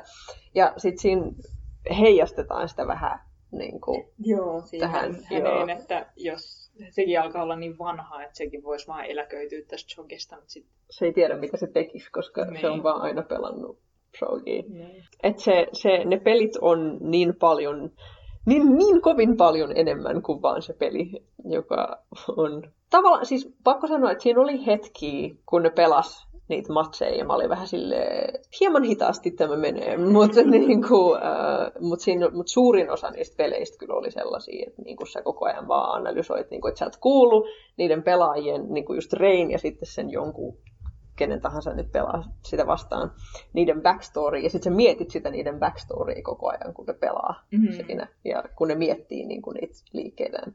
Ja sitten siinä just selitetään kyllä, miten niiden pelitaktiikat vaikka voi heijastella sitä niiden elämänkatsomusta. Että ne kyllä. joku tekee itselleen semmoisen suuren suojamuurin, koska se on koittaa muutenkin suojata itseään tai muuta vastaavaa. Oikeastaan tästä, mutta näiden sarjojen loput, tai kakkostuottarin loppu ja sitten Queen's Gambitin loppu mm. oli tosi mielenkiintoiset. Mun mielestä kulttuurieroja heijastavat loput. Mm. Nämä on kyllä kovin amerikkalainen ja kovin japanilainen sarja. Joo. Niin kuin, molempia jo mä voisin just suositella ihan silleen, että esimerkiksi Sangetsun Lion on semmoinen, että vaikka ei muuten kato animea, saattaa hyvin tykätä Sangetsun Lionista. Koska se on vaan hirveän hyvä draama. Niin. Se on tosi hieno kasvukertomus, jossa Joo. pureudutaan tosi paljon niin kuin, hahmo tunte, niin kuin, tunteiden nyansseihin. Ja, niin kuin... mm. ja se on niin kuin just tarina, johon voi tavallaan samaistua Joo. vähän kuka vaan. Kyllä. Et, et, ja siinä on monenikäisiä hahmoja. Joo. Ja, ja, ne, ja ne, se mikä kyllä on, että se on just hyvin japanilainen. Mm. Ne kyllä aika hyvin selittää monia japanilaisuuksia auki, mutta silleen se on, se on, se on ainoa, mistä että monesti ihan ensi kerta katsoville ihmisille voi olla helpompi olla silleen, no aloitapa tosta, mikä ei ole aivan jotenkin Japanin yhteiskuntaan sidottu, mm. niin sitten se voi olla helpompi, että siinä ei ole sellaisia, miksi tämä asia on näin, koska lännessä se ei ole noin mm. juttuja. Mutta joo, se Sankutsun nyt ylipäätänsä, se kertoo masentuneesta, herkästä. Ei siinä ikinä sanota suoraan, että Rei on masentunut, mutta hyvin masentuneen oloinen. Tulee aika selkeästi siinä läpi. Kyllä. Niin, herkästä nuoresta miehestä, joka vaan on sille tosi semmoinen, no herkkä on ehkä se ydin mm. ja ei, ei halua kenellekään pahaa ja kokee just olevansa vähän arvoton ja mm. ö, yrittää silti olla hyvä ja kiltti kaikille mahdollisille ja koittaa vaan epätoivoisesti, että se ei aiheuttaisi kenellekään vaivaa, mm. joka on hirveän japanilaista, koska ei haluta aiheuttaa kenellekään mm. vaivaa. Mutta just semmoinen, että ei lännessä ole tarinoita herkistä nuorista miehistä, koska jos ne on silleen pahoivaavat nuoret miehet, niin sitten ne on jotain jokereita, mm. jotka, joissa se muotoutuu sellaiseen niin kuin väkivaltaiseen suuntaan. Mm. Siis onhan siinäkin tietenkin poikkeuksia, mm. uh, mutta joo, toi on tavallaan tuollaista samanlaista kuvausta ei ole kauheasti. Mm. Um, joo, ja ehkä just jossain, voihan just elokuvissa olla... Joo, elokuvissa mun mielestä niin. spesifisti joo, enemmän. Vaikka First Cowssa oli empaattisempaa Kyllä. menoa. Kyllä. Um... Mutta sellainen, että toi on aika tavallaan, että Sankason Lion on ihan silleen tähtiesimerkki tietenkin, mutta niin herkkiä nuoria miehiä löytyy aika paljon. Mm. Um, mutta joo, että tavallaan toi, toi ero ja sitten mun mielestä se, um, kun molemmissa näissä on narratiivi, joka kulkee sitä kohti, että päähenkilö pelaa tätä suurta Grandmasteria vastaan. Mm. Et, um, toi Ray pelaa sitä Meijin ja Soujaa vastaan, um, joka on niinku se ykkönen ykkösistä. Joo, se muuten se näytetään taas visuaalisesti niin hyvin. Se näytetään silleen lähes jumalallisena olentona. Kyllä. Että se, se Rei jostain syystä usein näkee sen vesisateessa. Mm. Täällä Soojalla hiukset on jo harmaantunut ja Kyllä. siellä on semmoiset harmaan valkoiset hiukset. Ja se näyttää aina, että se hohtaa siellä vesisateessa. Mm. ja vesipisarat ei pysty koskettaa siihen, mm. kun se on jonkun sateenvarjon alla. Ja se tuntuu semmoiselta niin kuin, no, jumalalliselta hahmolta. Sen lisäksi, että se on semmoisessa niin kuin jumalallisessa asemassa, että sekin on tämmöinen Nero Shogun pelaaja, mm. josta tuli Meijin, kun se oli jotain 21. Tai jotain sellaista, joo. Niin, että se, se on se on, se on silleen justiinsa se paras pelaaja ja se koetaan sille pelaajanakin tosi jumalallisena ja sitten se myös näytetään tosi jumalallisena. Mutta sitten siinäkin ne kyllä näyttää sen, että ei se kyllä ihmisenä ole. Juurikin, että niinku se, se narratiivi vie, vie meitä sitä kohti, että Rei tulee pelaamaan soojaa vastaan jossain mm. vaiheessa. Ja sitten se pelaa sitä vastaan, ja sitten se häviää. Mm. Ja sitten niinku sen pelin jälkeen se oppii soojasta lisää. Että mm. se saa tietää, että aa, silloin aina niinku väliin... Spoilers. Niin, spoilers. Että aa, se, se, se on selektiivinen kuulo. Ja et se, ei, se ei ole ihan silleen niin kuin missään tapauksessa jumalallinen, vaan se on oikeastaan silloin aika paljonkin ongelmia. Joo, se, se on alkanut menettää kuuloa jossain Joo. vaiheessa. Ja se tarkoittaa sitä, että koska se alun perin kuuli, niin se ei ole syntynyt semmoiseen niin kuin vaikka viittomakieleen mm. tai vastaavaan. Että se jossain vaiheessa vaan on päätynyt semmoiseen ylhäiseen yksinäisyyteen, jossa se ei kuule muuta, muita ihmisiä. Ja Kyllä. se tekee siitä silleen jopa vähän traagisen, että se yksin on siellä niin kuin jumalallisessa voittajan asemassa, niin. mutta sitten se on siellä jotenkin niin kuin täydessä hiljaisuudessa kovin yksin. Joo, ja sitten tämä tämä peli sojaa vastaan ei edes ole viimeisessä jaksossa, vaan ei. se on niin kuin, silleen lähemmästä loppuu, ja se on tavallaan silleen konkreettisesti Rein tavallaan pelitarinassa sen niin kuin urassa pelaajana tosi iso tällainen huipentuma hetki. Mm. Koska sitten kun vertaa tätä niin kuin Queen's Gambittiin, niin siis Sangatsussa se tapahtuu ja sitten siinä mennään takaisin siihen, että a, mutta hänkin on ihminen ja me olemme kaikki tavallaan, meillä on kaikilla omat ongelmansa. Niin Queen's Gambitissa tavallaan tosi sellainen urheilusarja tyypilliseen tapaan, niin se koko sarjan huipentuma on mm. Bethin loppumatsi Borgovia vastaan Neuvostoliitossa. Mä yllätyin ehkä siksi, että mulla on Sankatsun lainan pohjalla ja mä mm. odotin, että aah, tästä tulee jotain draamaa, mutta sitten että se viimeinen jakso on vaan pelkkää shakkia. Se on pelkkää shakkia. Um, ja... ja siinä nimenomaan on se, voittaako hän? Um, ja se, just, ja se, se kaikki, kaikki tiivistyy siihen loppumatsiin. Mm. Uh, kaikki Bethin henkilökohtainen kehitys ja sen tavallaan kyky ymmärtää muita ihmisiä mm. ja silleen kyky tehdä yhteistyötä mm. ja tälleen tiivistyy lopulta siihen, että yhteistyön avulla Beth pystyy itse yksin ää, lopulta tekemään sitä, mikä on hänelle tärkeintä. Eli mm. voittaa tämän Neuvostoliiton Grandmaster sakipelaajan. Kyllä, niin amerikkalainen. Kyllä. Hän voi, voi, hänelle tärkeintä on, että hän voittaa tämän Neuvostoliittolaisen. Siinä sivussa hän myös toteaa, että minulla on vihdoin ystäviä ja välitän heistä. Jee. Mutta ei sakki. Um, että hän pystyy vihdoin pääsemään riippuvaisuudestaan lääkkeistä. Niin kuin, hän, hän pääsee siitä eroon ja hän luottaa itseensä ja kykyihinsä ja voittaa kaikki, tämä Grandmaster. Kaikki kulminoituu siihen voittoon. Kyllä, ja se just päättyy sille, että Borgov on selkeästi, se on yrittänyt kaikkensa ja se on murskannut Bethin kaksi kertaa aikaisemmin tässä mm. sarjassa. Ja tämä kolmas kerta nyt sitten sanoo, toden sanoo tosiaan, että se ähm, sitten antaa, niin kuin se, se peli loppuu, Borgov on hävinnyt ja se just silleen kättelee Bethia ja kertoo sille, kuinka uskomaton pelaaja se on ja sitten ne halaa ja se on sydäntä lämmittävä hetki.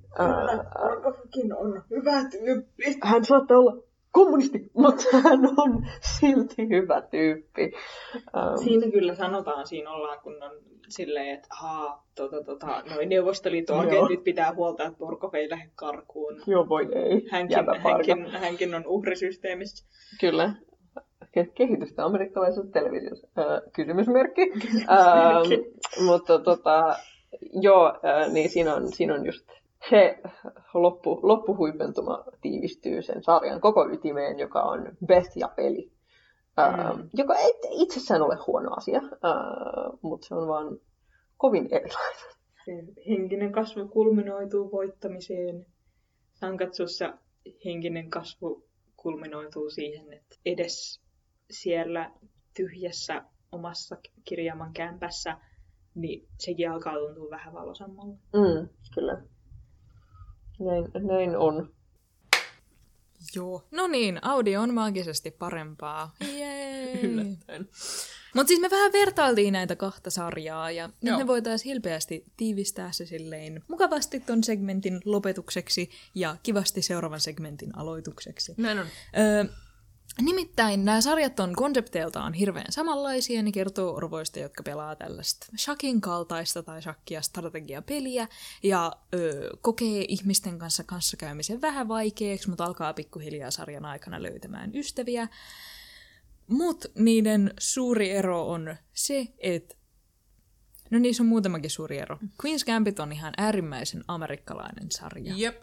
Ja se on urheilusarja. Ja siinä niin kuin tärkeintä shakkiottelun voittamisessa on vaan se voittaminen, koska halutaan voittaa ja se, se, se yksinään jotenkin riittää. Joo. Kun sitten taas Lion on hyvin japanilainen ja tosi silleen niin kuin, ö, henkiseen kasvuun keskittynyt ja sellaista hitaa, hidasta kertomusta herkän pojan mm. elämästä. Ja sitten siinä niiden otteluiden tarkoitus on kertoa, millainen näiden, millaisia nämä ihmiset on, jotka pelaa sitä shakkia, koska se mitä se, anteeksi, shogi, mitä se shogi merkkaa niille ihmisille, kertoo Joo. tosi paljon niistä. Ja me opitaan niistä hirveästi, ja kaikki on niin kuin, silleen, siihen nähden, että jollekin voidaan antaa 15 minsaa backstoryin, niin siitä tulee hirveän moniulotteinen Joo. hahmo. Ja se shogi kuvaa jotenkin niiden elämänkatsomusta. Tosi paljon ja tavallaan miten ne näkee itsensä yhteisössä myös. Joo. Um, ja sitten niinku, mun mielestä toinen iso asia oli näiden sarjojen visuaalisuus ja kuinka ne eroaa toisistaan. The Queen's Gambit on aika sellainen, no, tavanomainen um, ison budjetin minisarja, jossa on mm. tosi kivat lavastukset ja siinä on ihan Tosi niinku kivat sulavaa- puvustukset. tosi kivat puvustukset ja silleen sulavaa editointia ja niin kuin kameratekniikkaa ja tällaista. Ähm, Mutta sitten Sangatsu on paljon, ähm, sanotaanko, kokeellisempi. Joo, Äh, se ottaa ilon irti siitä, että se on animaatio, se hyväksikäyttää sitä mediaa. Mm. Se kertoo tarinaansa sille samaan aikaan niin kuin kuvainnollisesti, että se visualisoi sellaisia tota, tota, tavallaan, kun joku pohtii mielessään, että minä olen vähän niin kuin tällainen, niin se näyttää sen visuaalisesti. Tai miten joku tunnelma muuttuu. Siinä esimerkiksi monesti on tämä, että niin kuin tilat tavallaan täyttyy vedestä tai tuntuu, että ne on vedessä, koska ihmiset tuntuu, että ne ei saa happea siellä. Kyllä. Ja niin kuin se tuntuu, no niin, että ne ei saa happea, vaikka tietenkään mikään vaikka luokkahuone ei täyty vedestä. Niin, kyllä. Ja... Molemmat on hyviä sarjoja omalla tavallaan. Kyllä. Queen's Gambit on semmoinen niin kuin mukavasti vaikka päivään tai kahteen katsottava just minisarja, jo- jota on jänskää seurata, koska ne shakkiottelut onnistutaan saamaan tosi intensiiviseksi. Ja Sankatsu on, se hyppii aika uskomattomasti sellaisen niin kuin lämpöisen, hassun, kevyen ja sitten tosi synkän, mutta sille realistisen, maanläheisen. Mm. Se varsinkin ykköskausi, se tuntuu semmosena niin kuin vaan kipuna kurkussa. Joo. Kakkoskaudella mä nyt itken, mutta enemmän silleen siksi, että asiat on hyvin. Joo.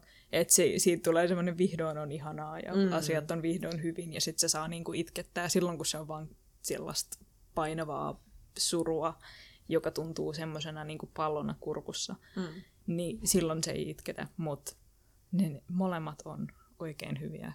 Ja Sankatsua voi suositella ö, ihan sama, vaikkei anime kiinnostaa, niin se voi, mm. jos haluaa katsoa hyvän draaman, niin sitä voi suositella. Kyllä. Mä olen, olen samaa mieltä. Mä tykkäsin siitä kovasti. Tämä on varmaan mun lempari sun mulle kuratoimista animeista. Mä Se on kyllä. olin, olin kovin, kovin vaikuttunut moneen otteeseen. Ähm, Mutta joo, onko meillä nyt nämä... No niin, nyt vertailu on ohi niille, jotka sen kuunteli. Hmm.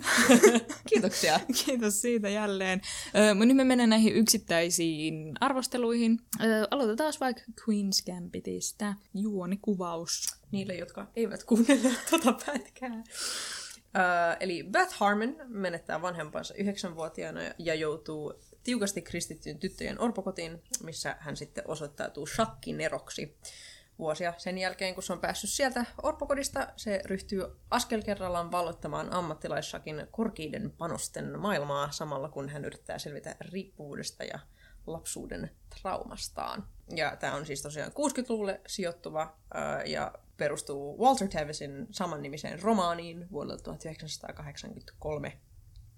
Ja tämä on Netflix-originaali, joka tuli tänä vuonna. Tämä on ollut kyllä aika iso juttu viime aikoina, että tämä on Joo. trendannut Netflixissä aika pitkääkin jo. Joo, se on kyllä ihan hauskaa, että shakkisarja valloitti kaikkien sydämet. Mm. Ei sinänsä ihme, koska tässä ei just tarvii osata pelaa shakkia, jota on hyvin viihdyttävä. Joo, kovin. Ja siis niinku, tässä oli myös tosi hyvin näyttelijän suorituksia. Mm. Mm. Äh, siinä mielessä Anya Taylor-Joy. Oik, no jos totta puhutaan, mä voisin katsoa, kun Anya Taylor-Joy lukee puhelinluettelon ääneen. Honestly, niin mä, mä, tykkä, mä oon tykännyt siitä ihan kaikessa. Se oli hirveän hyvä Emmassa, se oli hirveän hyvä The Witchissä. Ja se oikeastaan, ne jotka on nähnyt M. Night Shyamalanin ton Splitin, tietää, että se on paskaleffa. Mut Anya Taylor-Joy yrittää niin kovasti siinä, että mulla on niin isot respektit sille pelkästään niin kuin sen suorituksessa siinä elokuvassa, koska se vaan jollain tavalla onnistuu materiaalista huolimatta. um, et se oli hirveän hyvä tässä. Se onnistui kauhean hyvin tuomaan jonkin asteista herkkyyttä hahmoon, joka on tosi usein aika silleen varuillaan ja vähän kylmä mm. muille ympärillään tällaisena niin kuin selviytymismekanismina. Mutta Anya Taylor-Joy on vaan hirveän, hirveän hyvä siinä, kuinka se tuo niin kuin erityisesti etkis, hetkissä, joissa Beth on yksin, sellaista tosi inhimillistä herkkyyttä siihen myös. Joo. Ja just, no Bethiin mennään kaikkein syvällisimmin ja sitä seurataan. Sen esimerkiksi ajatuksia ei kuulla, vaan jos se puhuu jollekulle muulle. Mm, kyllä. Ja se viettää aika paljon aikaa yksinkin, mutta et se tavallaan äänettömästi silti saa sellaista niinku... Et se, se pystyy silti niinku hallitsemaan sitä niinku kohtausta ilman, mm. että se sanoo mitään, joka on... Joo, ja sitten sellaiset katseet ja niinku päänkeikautukset Kyllä. kertoo jotenkin hirveästi sen tunteista. Joo. Ja se on, se on vaan niin ihanan näköinen. Se on... Se, ah, Sen, sen hiukset on vaan niin täydelliset koko ajan. Minäkin haluan tuollaiset, jollei ne veis ikuisuuden tehdä joka aamu. Siinä ei muuten näytetä paljon aikaa, se pistää niin hiuksiin, koska minä väitän, että paljon. Ja se vaan nousee ne silleen hiukset täydellisesti laitettuina ja pistää joka jaksossa silloin miljoona eri mekkoa ja jokainen mm. niistä on vaan täydellinen. Mutta joo, jos ei mitään muuta, niin sitä, sitä katsoi ilolla. kyllä. Ja siis Anya Taylor-Joylla on muuten vaan niin mielenkiintoiset kasvot. Joo. Se on niin... Striking on ainoa sana, joka mulle tulee mieleen, mutta Joo. se on, se on Se on, kun sillä on semmoiset, miten nyt sanoisi, kettumaiset. Että mm. sillä on semmoiset terävät piirteet ja sit pistävät silmät. Ei silleen negatiivisesti mm. pistävät, mutta si- siitä on ne... Niin, että et, ne tuntuu, että ne katsoo syvälle sieluun. Tässähän toki oli myös sitä, että se katsoo lähestulkoon kameraan. Se katsoo Tai- tosi- ei kun- siis ei se joo, ihan suoraan kameraan, suoraan kameraan, kameraan, joo. Kun siinä näytetään, että kun se voittaa ne vastustajat ja sitten silloin mm. suora katse Ja se, sinun se nojaa käsiinsä siinä ja Niin, niin, niin se on. tuijottaa suoraan kameraan. Ähm, ja se, se tekee niistä shakkikohtauksistaan älyttömän hyviä, koska siinä kaikki nojaa niihin näyttelijöiden suorituksiin Mm. ja siitä, kuinka kamera kuvaa niitä niissä ähm, shakkimatseissa ja tekee niistä dramaattisia ja jännittäviä mm. ja kertoo niistä hahmoista ihmisinä mm. ähm, tosi silleen Et vaikka ei päästä just hirveän syvälle niihin hahmoihin, mutta sitten se niiden maneerit just tulee Joo. hirveän hyvin, että se Benin sellainen jotenkin letkee paljon tilaa vievä ja sitten silloin ne höpö, höpö vaatteet ja, ja et, shakki cowboy Benny. niin, ja sitten että just toi Beth on niin silleen arvokkaan olonen mm. ja sitten että se on semmoinen niin kuin siinähän just sanotaan, että se sen pelaamistyyli on tosi semmoinen, että se niinku murskaa ne vastustajansa mm. silleen vähän törkeästi. Ja sitten se on silleen niinku just mukaviattoman näköisesti siinä, mm. mutta näyttää selkeästi siltä, että se vähän vittuilee. Joo, kyllä.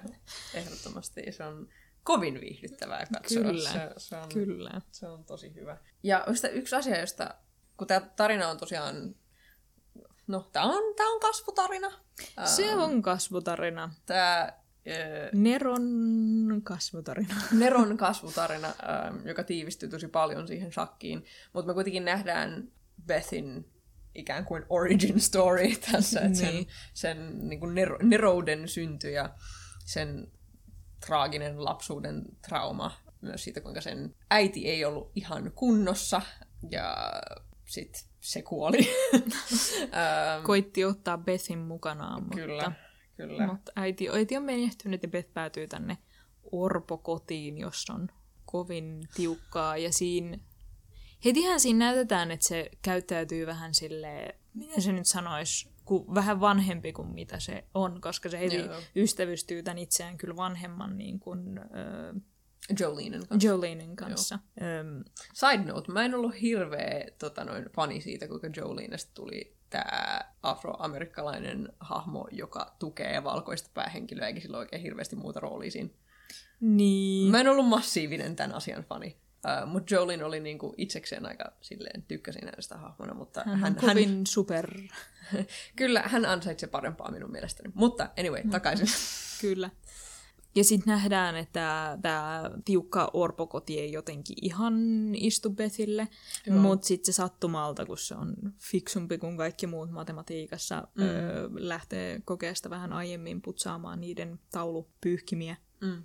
Öö, ja siellä näkee herra Shibelin, joka pelaa yksikseen shakkia. Hän. Hän. Ja sitten pikkuhiljaa se alkaa pelaamaan tämän, tämän talonmiehen, talonmiehen kanssa shakkia, jo, ja tämä herra Schiebel opettaa sitä pelaamaan shakkia. Ja sittenhän se just, se vähän oli jopa hassu, että se ei ite, ikinä etsi sitä herra Schiebeliin, mutta sitten mm. se aina niin kuin, muistaa sen koko sarjan läpi sitä jotenkin lämmöllä, että hän, hän oli se niin kuin, mukava kiltti sielu, joka näki, että mulla on intohimo tätä juttua kohtaan ja sitten tuki mua siinä. Mm. Ja se kutsuu sinne sen opettajan siitä lukiosta ja niin kuin kertoo eteenpäin, että että tämä lapsi on tosi lahjakas. Niin, ja että sun pitäisi tehdä tällä jotain, kun sitten taas se opettaja tar siellä. Se, sekin on vähän silleen, en mä nyt oikein tiedä, kun sä olet tyttö, niin pitäisikö sun tehdä tällaisia Joo. juttuja. Että Sheeple oli aina siinä sen, siinä sen tukena. Mm. Joo, että siinä on, siinä on nämä tavallaan vaatimaton alku mm. Bethille, että se on just silleen... Ja sehän on se, se toki heti löytää Joleneista itsellensä kaverin, mm. mutta et siinä on just se, että se on yksin. Joo, ja sitten siinä on myös se niin kuin kunnon 60-lukulainen juttu siinä, että a, näille lapsille syötetään rauhoittavia siellä ähm, Vitamiineja rauhoittavia. Joo, jotka, joihin sitten Beth muodostaa riippuvaisuuden, että se, se kerää niitä ja sitten vetää hirveästi niitä kapseleita kerrallaan öö, ja sitten makaa siellä sängyssä silleen, mm. Suunnittelee shakkiotteluitaan kattoon. Ja... Mut joo. Ei, mutta tämä on, tää on vaan tämän alku ja sitten se jotenkin toimii vähän semmoisena just ehkä origin storyna ja siellä vaan saadaan nämä kaikki niin kuin, riippuvuus kerrotaan, kerrotaan, Jep. että Shakki ja Shebel oli tärkeä mm. ja Jolene on sen ystävä ja hän elää tiukassa 60-luvun kulttuurissa. Ja se, että hän on tyttö, vaikuttaa hänen elämäänsä jonkun verran. Sitten se adoptoidaan tämmöiseen perheeseen, jossa se koittaa niin kuin löytää paikkansa. Toi, se, tietenkin se saa oman, tai tietenkin, mutta se saa oman huoneen, Joo. joka on sille jo uniikki ihan vaan siksi, että täällä tuota, tuota, orpokodissa kaikki nukkuu samassa huoneessa. Hallissa. Ja siellä on vaan sängyt jokaisella. Että tavallaan nyt silloin paljon enemmän, mutta sitten se on ulkopuolisena jonkun toiseen perheessä tavallaan. Joo, ja sekin tavallaan niin kuin Bethin ikävä kohtalo tässä niin kuin tämän perheen kanssa myös se, että se adoptoitiin sinne pelastamaan kuollut. kuollut avioliitto. Niin. Ja sehän tietenkään ei myöskään pääty hyvin. Joo. Hän, hän, lapsi ei maagisesti pelasta kuollutta avioliittoa. Joo. Mr. Wheatley on ihan perseestä. Niin, hän hän on. No, tota, tota, Beth ei oikein koulusta löydä kavereita, se ei koe yhtäläisyyttä ikäisiinsä Joo. tyttöihin ja se haluaisi vaan pelaa shakkia. Kyllä. Ja sitten se löytääkin, että siellä on itse asiassa paikallinen shakkiturnaus, Joo. mutta sinne osallistumiseen vaatii 5 dollaria, Jop. eikä se raha on vähän tiukkaa tässä perheessä, Kyllä. ja se ei, se ei saa sitä näiltä sen vanhemmiltaan. No, se onnistuu saamaan sen herra Schieberiltä ja osallistuu tähän turnaukseen. Voittaakin tämän turnauksen siellä. Tota, tota. Ensi kertaa hän kokee sen, että on erityisen ihmeellistä, että tyttö on tällaisessa turnauksessa. Mm-hmm. Tai no, ei nyt ehkä pelkästään se, mutta ylipäätänsä, tai varsinkin se, että se voittaa nämä paljon tunnetummat nuoret miehet, ja sitten sitä vähätellään vähän, mm. vähän tämän takia. Ja sitten se tapaa tää sen seksuaalisen herättämisen aiheuttavan Townin. Mr. Towns. ja musta yksi niin kuin, ulkomaailmaan tuleminen ikään kuin, ja tämä sen perhe, perheeseen tuleminen on tosi keskeinen juttu um, sen shakkitarinassa ikään kuin myös, että kun tämä sen niin kuin adoptioäiti tajuaa, että hei, täällä voi tehdä rahaa. Mm. Tähän just se niinku, sen ja sen äidin suhde on hirveän kiinnostava, On. koska se tavallaan siinä on semmoista jotain oikeeta äititytär, tai silleen, että ne on selkeästi läheisiä. Mm. Sitten kun varsinkin mennään eteenpäin, aluksi siinä on just, niillä on vähän vaikeaa. Se tavallaan se just, niin ne, että äiti voi näyttäytyä semmoisena aitona itsenään Joo. tosi nopeasti Bethille. Kyllä. Et se, se juo siellä kotona, kun sillä äitillä on vähän alkoholiongelmaa. Öö, ja sitten se just talsii näissä alusvaatteissaan. Ja sitten se pistää sellaisen esityksen päälle, sit, kun sen aviomies tulee kotiin. Kyllä. Öö, et alun alkaenkin se tuntuu, että se on niinku vähän aidompi versio itsestään Bethin kanssa. Joo. Ja sitten kun aviomies lähtee ja se jää Bethin kanssa kahdestaan, ja sitten ne tajuaa, että tässä Chuckista voikin itse asiassa ansaita rahaa, niin sitten siinä on se kummallinen, että Beth on tavallaan sen niiden kahden elättäjä. Kyllä. Ja sitten tämä äitikin on silleen, entäpäs jos mä toimin sun managerina ja saan 10 prosenttia sun voitoistasi. Niin Joo. sinne toisaalta on sidottu myös tällä rahalla. Joo, kyllä. Öö, Et niiden, niiden suhde on tavallaan silleen niin kuin kaksisuuntainen, että ne niin. Niin. Ymmärtää toisiaan. Joo. Ähm, Ja se, ja se äiti selkeästi tukee Bethiä. Kyllä. Mutta silloin myös semmosia, koska kaikilla on odotuksia Bethiä kohtaan. Mm. Joka ikinen hahmo, joka siihen tulee, niillä on joku odotus, joka ehkä jollain lailla painaa Bethiä. Joo. Ja sitten täällä äitillä on just paljon se, että naisen kuuluisi olla tämmönen, ja ne odotukset, mitä se pistää Bethiin, ja on just silleen, että aha, pitäisikö sun ehkä hengata ikäistäsi neitokaisten kanssa, tai oot sä kattonut, on, onko joku niistä ko- shakkipojista siellä kauhean kuuma, ja tämän tyyppistä, että se, se tavallaan on toisaalta niin kuin antaa ne semmoisen sen ajan jotenkin odotukset Bethin harteille, mutta sitten toisaalta on myös se ihminen, joka tukee melkein eniten sen, tai pisimmän ajan siinä sarjassa Bethin sitä shakkiuraa. Et se on silleen, että joo, matkustetaan ihmeessä joka paikkaan. Se toki itse tykkää matkustamisesta. Et siinä on myös toisaalta sit se, että se kauhean innoissaan menee moniin paikkoihin Joo. ja ehdottaakin Bethille silleen, hei, täällä olisi shakkiottelu, entä jos mä ilmoittaisin sut sinne, niin sit me voidaan matkustaa New Mexicoon. Jee! Ja, mutta mä voin huvittaa, että tavallaan, tavallaan ne löytää tukea toisistaan ja sitten ne on samalla vahingollisia toisilleen sillä mm. tavalla, että Alma, tämä mm. Bethin adoptioäiti, on äh, myös riippuvainen. Että sekin mm. se on alkoholisti ja sekin on silleen vähän riippuvainen niistä ähm, rauhoittavista.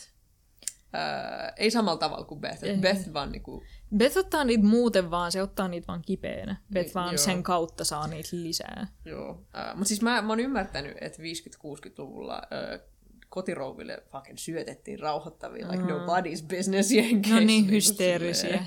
silleen, ottakaa. Um, mutta tota, joo, että niillä on myös yhteistä se, että ne on riippuvaisia. Mm. niin kuin. Ja se osittain se äiti just esimerkiksi Bethän ei juonut alkoholia mm. ja sitten se äiti on silleen, entäpäs jos maistat vähän alkoholia, juod, entä jos juodaan yhdessä vähän alkoholia? Joo, ouch. Niin, tota, tota, et, tavallaan se vetää Bethin mukaan myös siihen riippuvuuteen, jos Bethillä ensin oli vaan rauhoittavat. Joo, kyllä. Oi, oi voi. Uh... Oi voi.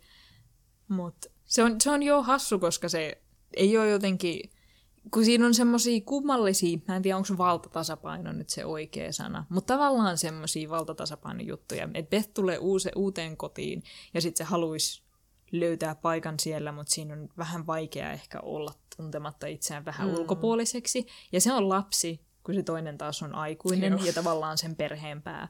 Niin Beth on sen suhteen just silleen, tavallaan siinä lapsen asemassa. Mutta sitten taas se on se, joka ansaitsee enemmän rahaa mut jälleen, koska se on lapsi, niin sitten tämä äiti toisaalta on silleen, entäpäs jos mennään tänne, ja sitten se tavallaan pitää huolta siitä sen aikataulusta.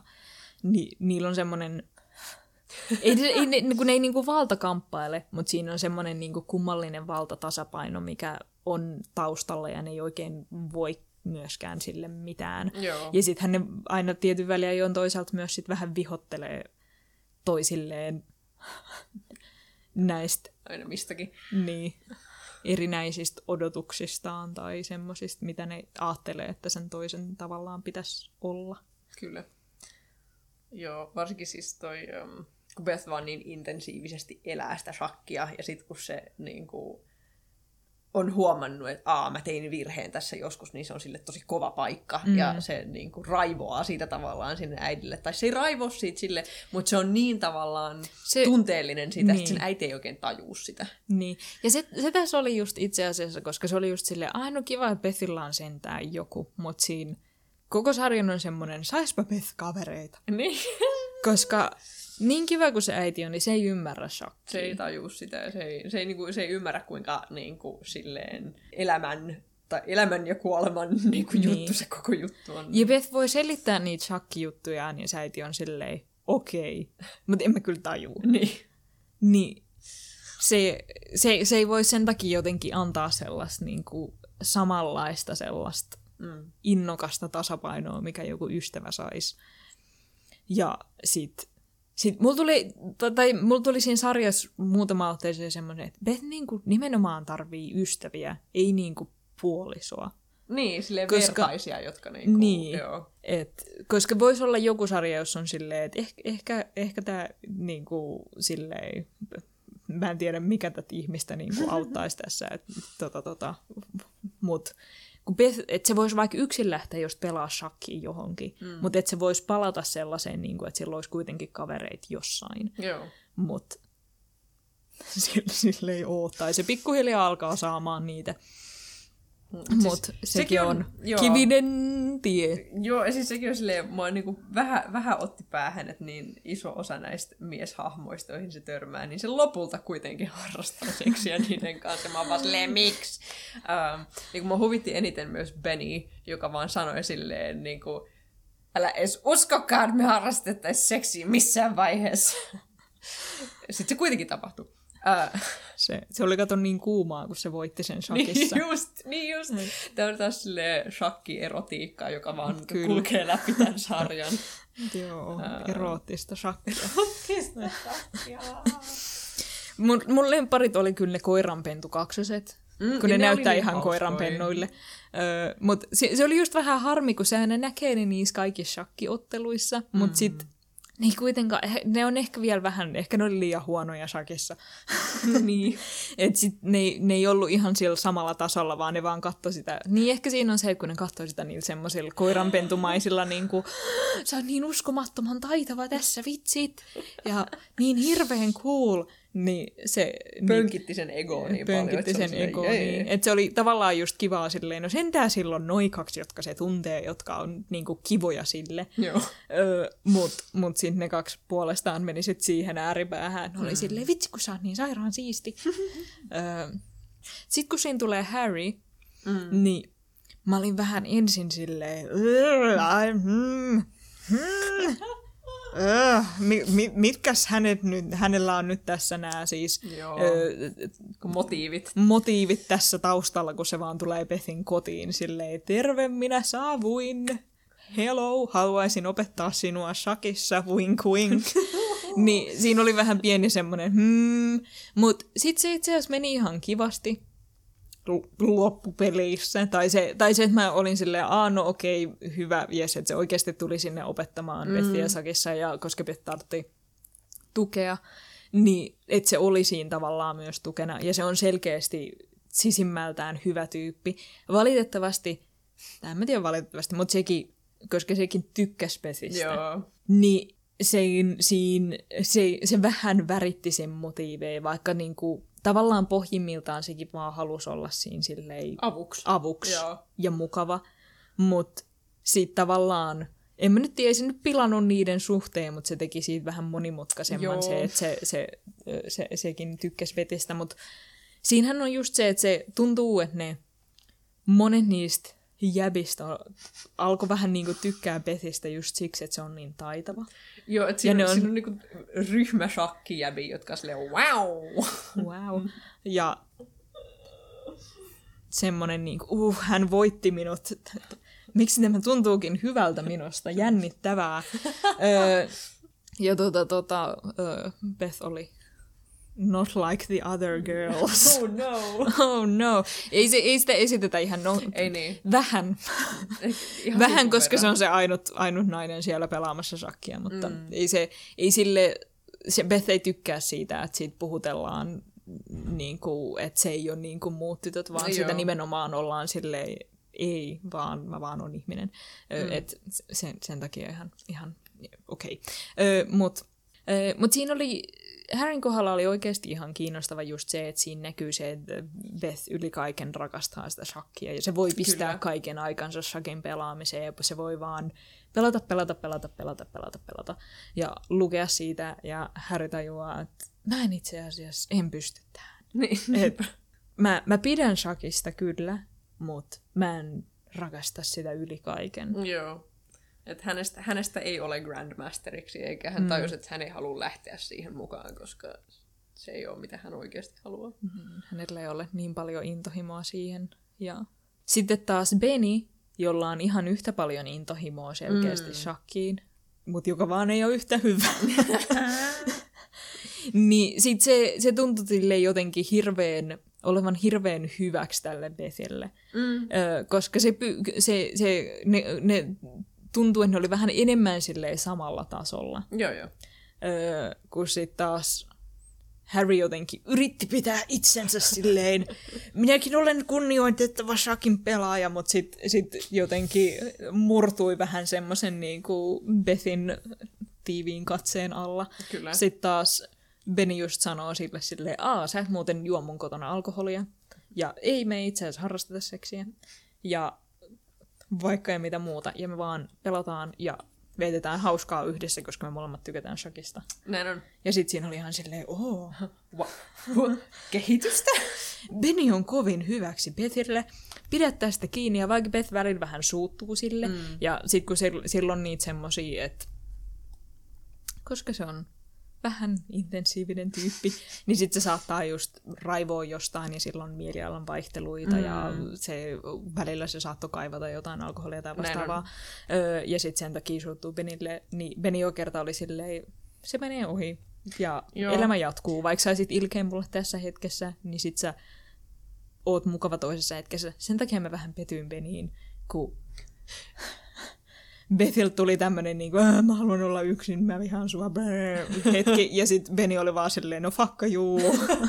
mä olin silleen, ei Beni, sä olit aluksi niin Joo. fiksu, sä os, ymmärsit sen, että niinku, ei se ole kivaa toki, että Beth on vähän vaikea ihminen, mutta Beni osasi niinku mennä senkaan. Joo. Niin sit, sit, sit, kun se oli vähän silleen, no sä oot vaikea ihminen ja mä en tykkää susta sen takia, Niin. niin, niin sit mulla tuli semmonen, ah, No siis Benin juttu on myös, sekin on silleen hieman itsekeskeinen kyllä. Siis hyvin. Et, niin, et, et se, on, et se on vähän silleen, että näiden, näiden shakkistarojen juttu on se, ne on sellaisia fucking diivoi, Niin. ää, joka on huvittavaa.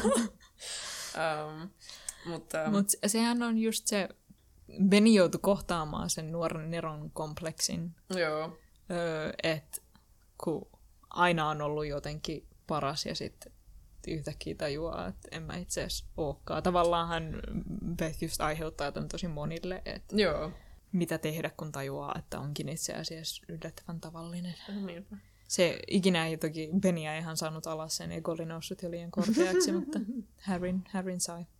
Niinpä. Mut joo, mulle sitten tulee, tulee tuosta vaan mieleen se niin Bethin ihmissuhteet ja sit, kuinka sit siinä lopussa niin peilataan sen suurimpaan nemesikseen Borgoviin, ähm, kun mm. niillä on tämä niin tää sarjan huipentuma ottelu. Joo, öö, varmaan spoilerit viimeiseen jaksoon. Näin on. Joo. Ähm, ja tota noin, ähm, siinä on vastakkain aseteltu ähm, Borgov, josta me ei tiedetä paljon mitään oikeastaan. Tiedetään, että sillä on perhe. Me tiedetään, että sillä on perhe ja se on siinä, ähm, mutta sitten siinä näytetään se, kuinka äh, se... Ja se, että se on nerokas pelaaja, joka ei ole hävinnyt pitkään aikaan. Joo. Mutta siinä on joo, siinä on kun se pelaa sitä partasuuta vastaan. Se Kyllä. vanha pelaaja, joka on semmoinen harmaa ja Mm. se on tehnyt tätä ihan käsittämättömän pitkään, joka ei ole siis Borgov, vaan Niin. yksi näistä... Ö, Lukashenko. Lukashenko, joo, yksi näistä ö, neuvostoliittolaisista. Ja tämä on niin kuin, olisiko semifinaaliottelu Joo, Bethille? joku niistä joo. tai yksi näistä ainakin. Se ottelu jatkuu niin pitkään, että ne pistää paussia ja sitten niiden olisi tarkoitus jatkaa seuraavana päivänä.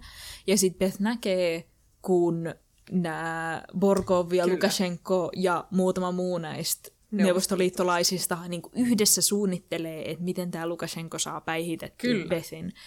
Ja että ne niinku tekee tiimityötä ja Näin ne on kaikki kavereit keskenään ja auttaa toisiaan. Ja sitten Beth menee yksin omaan huoneeseensa lukemaan shakkikirjoja ja Kyllä. keksimään itselleen niinku suunnitelmaa seuraavalle päivälle. Joo. Ja sitten taas tämä kääntyy ympäri siinä Borgovin ottelussa, Kyllä. kun sen kaverit soittaa silleen, että meillä on uun suunnitelma, miten, miten me hoidetaan tämä. Ne, niillä on tällainen pitkän matkan puhelu New Yorkista Moskovaan 60-luvulla. Ja Towns tulee sinne ihan paikan päälle vielä Kyllä. silleen ekstra tukemaan, että siellä on niinku, Nämä shakkijäbät ja sitten ja sitten Towns ja Beth ja kaikki tajuamme, että ah, Bethilläkin on itse asiassa kavereita. Niin, että et siinä on tavallaan se, se jännä, niin kuin, tavallaan mä tykkäsin kauheasti siitä, että siinä oli tavallaan tällainen niin kuin, vastustajan inhimillistäminen, joka sitten se peilattiin takaisin mm. Bethiin, joka siis, no ei ollut kauhean syvällinen, mutta, mutta Tämä sarja ei etsinyt jotain sy- tosi syvällistä, Niin. niin. vaan se oli vaan a good time. a good time, um, mutta tota, se, se toi mun mielestä jotain lisää siihen kuitenkin. Mm. Et mä tykkäsin siitä, että ne, ne oli vaan silleen, ja sitten oikeastaan meille kaikille muiden ihmisten läsnäolo on tärkeää. Kyllä. Et, et se ei ollut sellainen niin kuin Ja 100 kun- prosenttia individualismi on kaikista tärkein asia. Joo, ja sitten kun siinä, just, kun siinä koko sarja on ollut silleen, saispa Beth vaan kavereita, kun se on niin, Niin. niin kauhean yksin, ja sitten kun se kokee vaan noin suurimman osan ihmisistä vähän vaikeaksi, mutta se varmasti löytyisi ihmisiä, jotka on samalla aallon pituudella, niin sitten se löytää ne. Niin, ja se on kauhean Niin mukavaa. on kauhean ihanaa.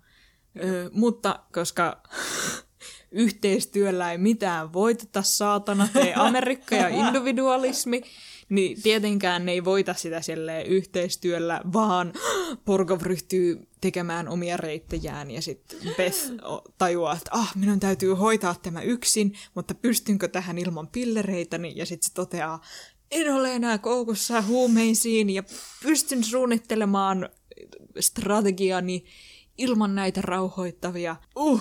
Ja mean- voittaa yksin omilla individualistisilla voimillaan tämän Ja se, se ottelun. lisättiin siihen sen takia, että siinä tuli sellainen extra drama piikki kyllä. Ja joo, mutta on se silti. Jos tämä oli- olisi ollut japanilainen sarja, niin se olisi voittanut ystävyydellä eikä individualismilla. Ystävyyden voimaa! Mut joo, ka- kaiken kaikkiaan tosi su- sujuvasti katottava laatudraama.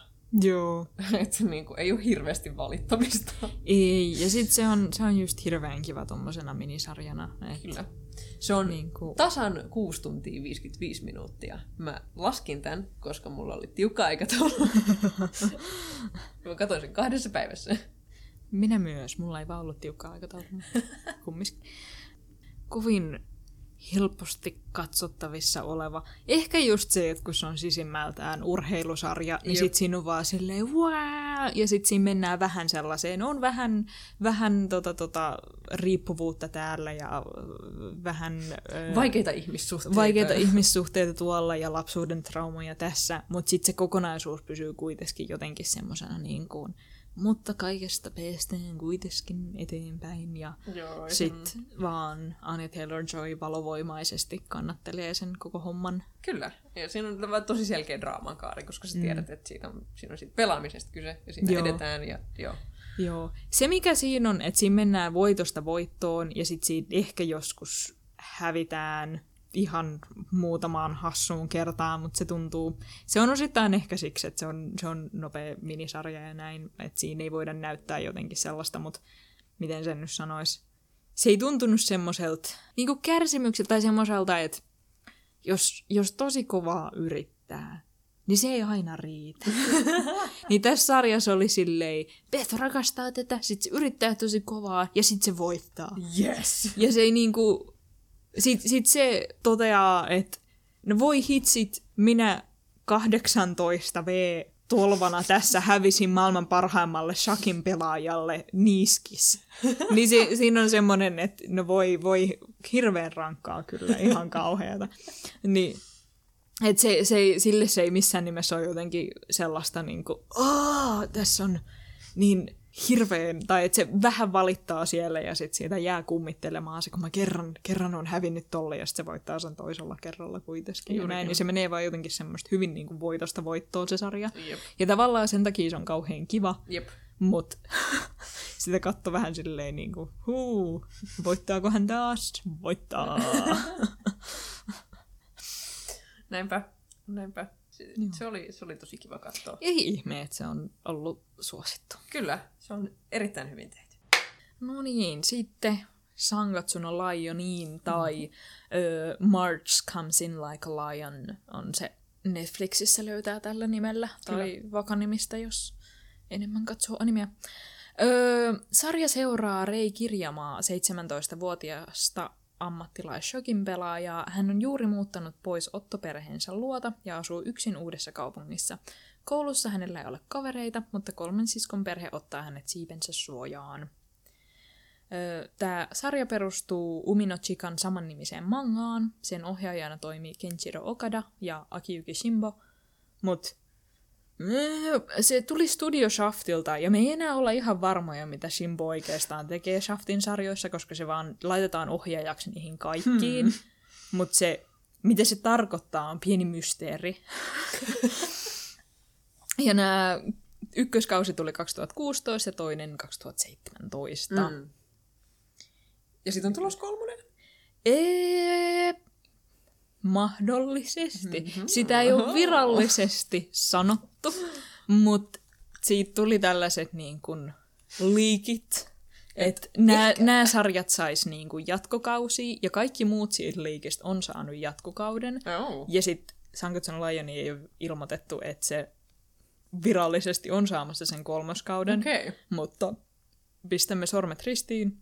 Se on kyllä sen tarinan ehkä huonoimpia osuuksia, mitkä, mikä, mikä tästä nyt jatkuu, mutta, mutta haluan sen silti, koska oishan se nyt ihan kamala, jos sitä ei saataisi. Tai Niin. En mä tiedä, olisiko, mutta niin kuin, Silleen, hal, haluan vaan lisää.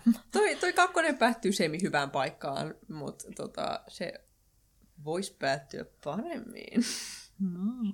Tai mä vaan haluaisin lisää sitä niin kuin Sankatsun maailmaa ja tarinaa ja vaan tutustua lisää hahmoihin ja Mm. näin.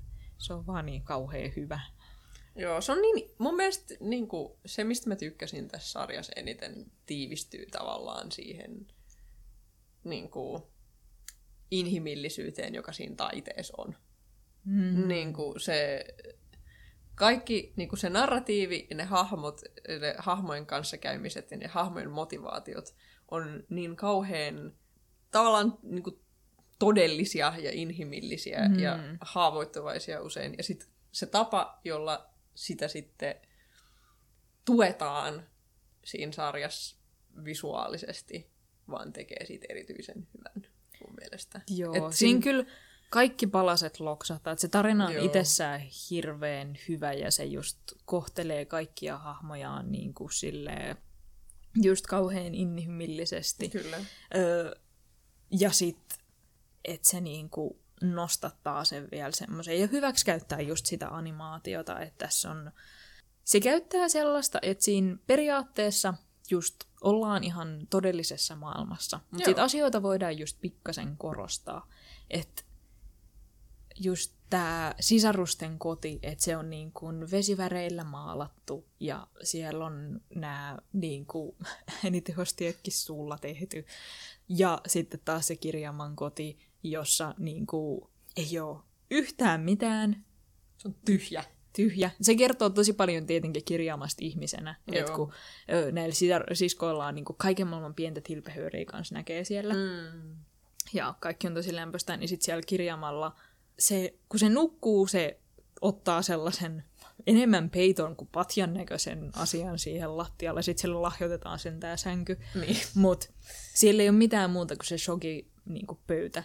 Joo, ja sekin on niin ihanan sy- symbolinen juttu Niin, siinä. Kun, et kun niinku- sille ei ole mitään muuta. Niin, sille ei kirjaimellisesti ole mitään muuta kuin shogia. Se sanoo sen vielä kaiken Niin. lisäksi verbaalisesti. Um, ainakin voiceoverilla. Joo. Ja sitten se, niin kuin, se on niin yksinäinen, että sieltä välillä katoaa värit. Mutta sitten taas toisessa hetkessä voidaan mennä ulos ja siinä on esimerkiksi hirveän hyvä sellainen, että Reille kerrotaan ikäviä uutisia. Mm. Ja sitten se siellä taustalla on tämmöinen niinku laskeva aurinko, että se on semmoinen punauranssi se taivas. Mm. Ja kun se niinku suuttuu näistä uutisista semmoiseksi hetkeksi, näkee raivon sen silmissä, niin sitten tausta on aivan punainen. Niin Joo. kuin se kaikkein punaisin siinä laskevan auringon taivaassa. Ja sitten se palaa sellaiseen, kun se tilanteen tunnelma muuttuu tämmöisestä raivokkaasta enemmän vaan huolissaan olevaan, tai ne on vaan huolissaan siinä, niin sitten se on sellaista punertavaa oranssia, mm. ja se tuntuu niin kuin lämpöiselle ja aika surumieliselle, mutta ei samalla lailla enää yhtä raivokkaalle. Joo. Niin siinä korostetaan jotenkin tuommoisia luonnollisia sääilmiöitä, Mm. että et tavallaan ollaan vielä jo, jotenkuten, tuossa voidaan olla vielä aika jotenkuten realismin maailmassa, mutta silleen vähän korostaen vaan sitä säätä. Joo. Tai kun tämä niin kun, ö, mestaripelaaja Meijin Soja o, näytetään vesisateen keskellä, niin sitten ne sadepisarat tuntuu, että ne ei osu siihen. Mm. Välillä silloin, tai silloin sateenvarjo, joka pitää ne pois, ja sitten tuntuu, että se vaan hohtaa siellä sateen keskellä kuin mikäkin jumalallinen olento. Ja Joo. Et siinä on myös tota, Et- ykköstuottariskin on niinku, silleen surua kuvataan niinku, sinisellä. Joo, tosi ja siis siinähän just tota, tota, Rei kokee, että se ei voi jäädä just jumiin sinne mm. siskojen kotiin, koska se on niin kauhean lämpöinen, vaan sen pitää pärjätä myös yksin. Ja sitten kun se lähtee sieltä, niin ulkona tuulee ja on sellaista sinistä, mutta sitten siellä välkkyy vähän myös keltaisia mm. valoja, jotka on niin kuin ne kaupungin valot Joo. jossain kaukana taustalla.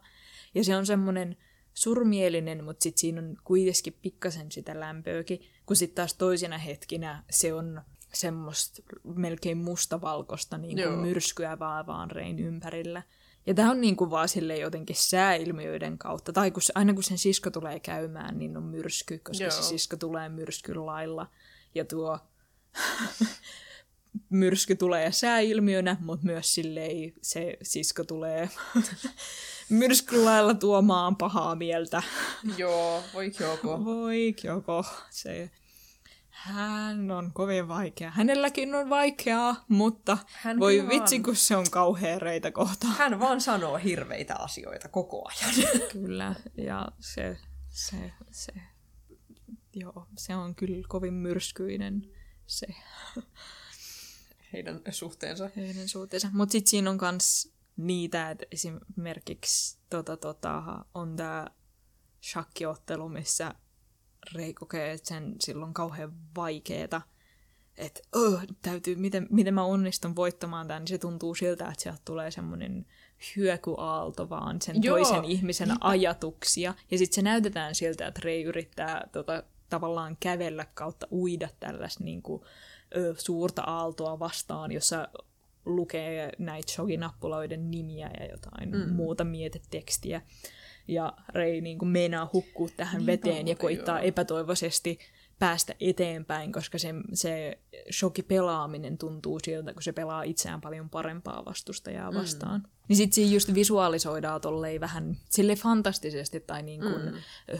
nostetaan todellisuudesta tuollaista tunnemaailmaa. Joo. Että siinä on ihan vaan, tai tavallaan just silleen värimaailmaa ja sääilmiöitä korostamalla, mutta sitten semmoiseen jotenkin toiseen todellisuuteen menemällä kuvataan sitä niin kuin sisäistä pohdintaa myös. Joo, ja se toimii kauhean hyvin, koska se sisäinen pohdinta ja ne tunne, tunteet on niin kuin tämän sarjan pääasia. Niin. Et se, se on valittu kauhean hyvin siihen. Mm. Et siinä ei tavallaan missään vaiheessa, että kun miettii sellaista, niin kuin, jos tämä olisi live action juttu, Niin. niin, niin tosi iso osa tostahan olisi vaan shot reverse shot niin kuin dialogikuvausta, joka olisi vaikea saada sille erityisen koskettavaksi tai mielenkiintoiseksi muuten kuin näyttelemisellä.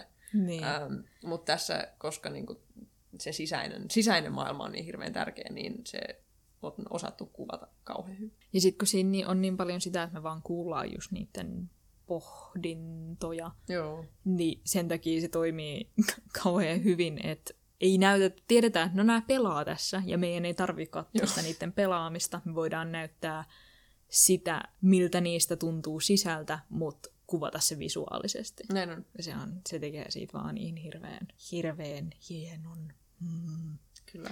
Nämä hahmot, erityisesti tämä perhe, nämä, nämä sisaret erityisesti. Kavamoto, Kavamoto, siskoperhe. joo. Siellä on tämmöinen parikymppinen akari, sitten ö, yläaste noin 13V hina tai hinata, ja sitten semmoinen tarhaikäinen momo. Momo.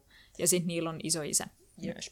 Niin niiden, nekin on, vaikka tavallaan nekin, ne on silleen, ne käyttäytyy tavallaan sellaisella just vähän, niin kuin, että on niin kuin monta kohtausta, jossa kaikki on silleen tosi ylilyötyy, Mm. mutta se toimii, koska se on se niiden niin kuin kodin henki ja tavallaan Joo. ne, ne näkee silleen hyviä asioita just pienissä asioissa. Että just Akari ja Hina, jotka, niin kuin, tai Akari erityisesti, kun se saa Reiltä niin kuin, lahjaksi just ruokia ja tällaisia, ja sitten sun, niin kuin, se miettii, mitä se tekee niillä, ja niin kuin, just silleen miettii, kuinka paljon rahaa olen säästänyt.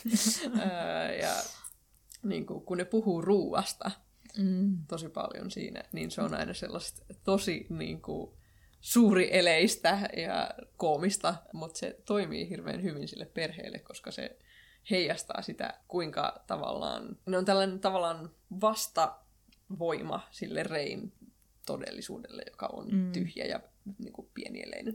Ja tavallaan kun se tarina kerrotaan Rein näkökulmasta, mm. niin sitten se myös toimii, että se niiden perhe, koska se muutenkin se niiden koti jo näyttää just sellaiselta, mm. että se, se on niin kuin paljon lämpöisempi ja eläväisempi, koska siellä on sitä niin kuin vesivärimaalattua pintaa.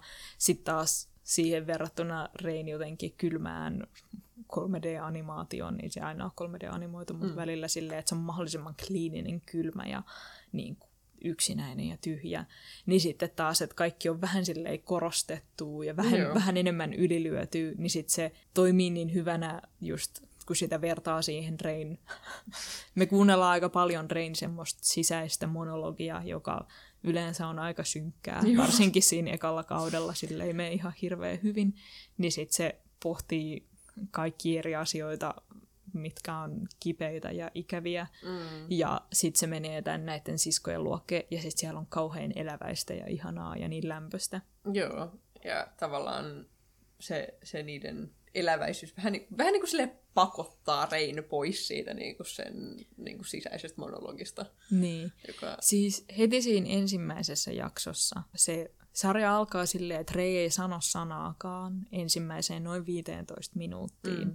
Siinä vaan seurataan hiljaisen Rein, kun se herää aamulla ja sitten se hitaasti laittaa vaatteensa päälle ja se vaikuttaa onnettomalta vaan koko ajan, että se on niinku semmoinen vähän tyhjä katse silmissään sen koko ajan. Sitten se menee pelaamaan shokiottelun. Siinä käy ilmi, että se pelaa Otto-isänsä vastaan. Otto-isä sanoo sille semmoisia, ah, tänään on kaunis päivä vai mitä. Mm. Ja Rei ei vastaa neihin yhteenkään. Se vaan tuijottaa niin kuin alas tätä shogipöytää. Sitten se voittaa isänsä tässä ottelussa ja on lähes kotiin edelleen selkeästi allapäin. Se saa viestin yhdeltä näiltä siskolta, joka sanoo, että haluaisitko tulla syömään karriin meidän luokke. Mm, joo. Ja sitten Rei on vastaamassa silleen, että Aa, en mä, mun täytyy mennä tänään kotiin. Ja sitten saa viestin täältä vanhemmalta siskolta, joka sanoo, käy ostamassa nämä ruuat meille, tai nämä mm, ruoka-ainekset, ja sit tuu. Mm. Että se tavallaan pakottaa Rein sinne. Se niin kuin vanhin sisko on niin kauhean hyvä, kun se tajuaa jotenkin, minkälainen tyyppi Rei on. Että se, jos Reit ei vähän pakota, niin sit se helposti niin. just vaan silleen... Eristäytyy. Eristäytyy, Joo. niin. Sitten sit Rein on pakko mennä näiden siskojen, siskojen luokki. Mutta sitten sielläkin on ikävää, koska sitten se näkee tota uutisen telkkarista, että joku, joku on vanhempi mies on hakattu kuoliaaksi ja se joka sen tappoi oli sen oma poika. Ja oh. sitten se kokee, että se itse teki näin sille sen Otto-isälle. Ja sitten siinä, siinä, siinä heti saadaan tämmöinen niin kuin jotenkin vertauskuva siihen sen sisäiseen maailmaan, mitä me ollaan nähty tähän mennessä, vaan jotenkin äänettömästi mm. sivusta seuraajana. Mutta sen ottelun pointti ei ollut se, että se voitti, vaan se sanoa, että se voitti silleen vähän surumielisesti, koska se, ei se voi esittääkään, että se nyt häviää sitä, niin. ei sekään toimisi, joten...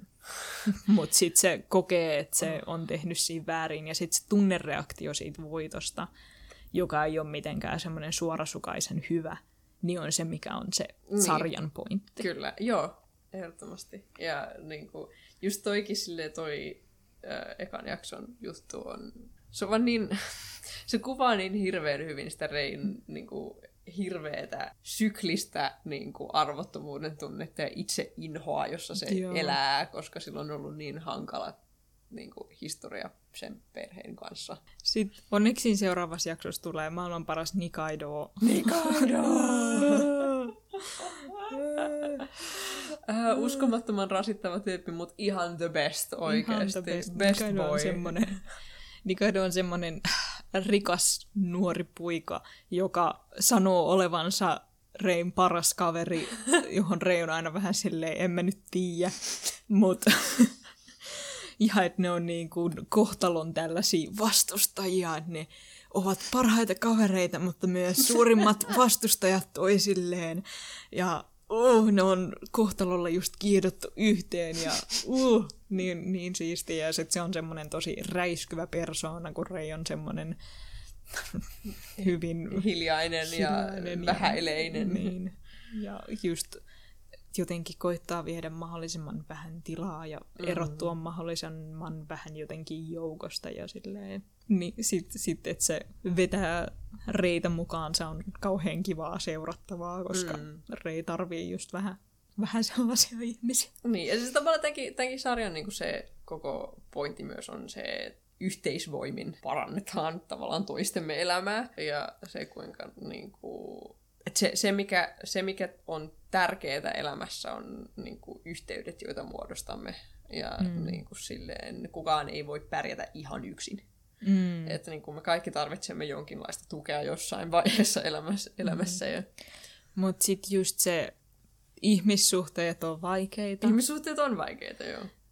Siinä, että jotkut voi olla tosi hyväksi reille ja sitten taas vaikka jotkut olisi yrittäisi parhaansa ja haluaisi olla hyviä, niin sitten ne ei osaa jotenkin ratkaista jotain. Esimerkiksi tämä Reinotto-perhehän oli semmoinen, että ei kukaan siellä jotenkin pahalla yrittänyt Yrittänyt, olla ilkeä reille, ei vaan löytänyt ikinä paikkaansa siitä perheestä. Mm. Eikä se, se, se oli eniten ehkä niiden vanhempien vika. Joo. Mut.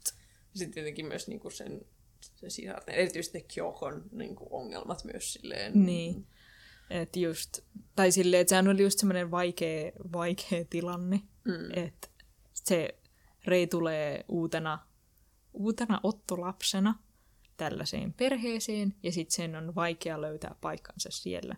Ja sitten siellä on sisarukset, jotka tietenkin automaattisesti kokee, että ne on vähän kateellisia kaikesta huomiosta, minkä Rei saa. Mm. Ja sitten taas Rei yrittää vaan mahdollisimman paljon, että se ei olisi vaivaksi. Joo.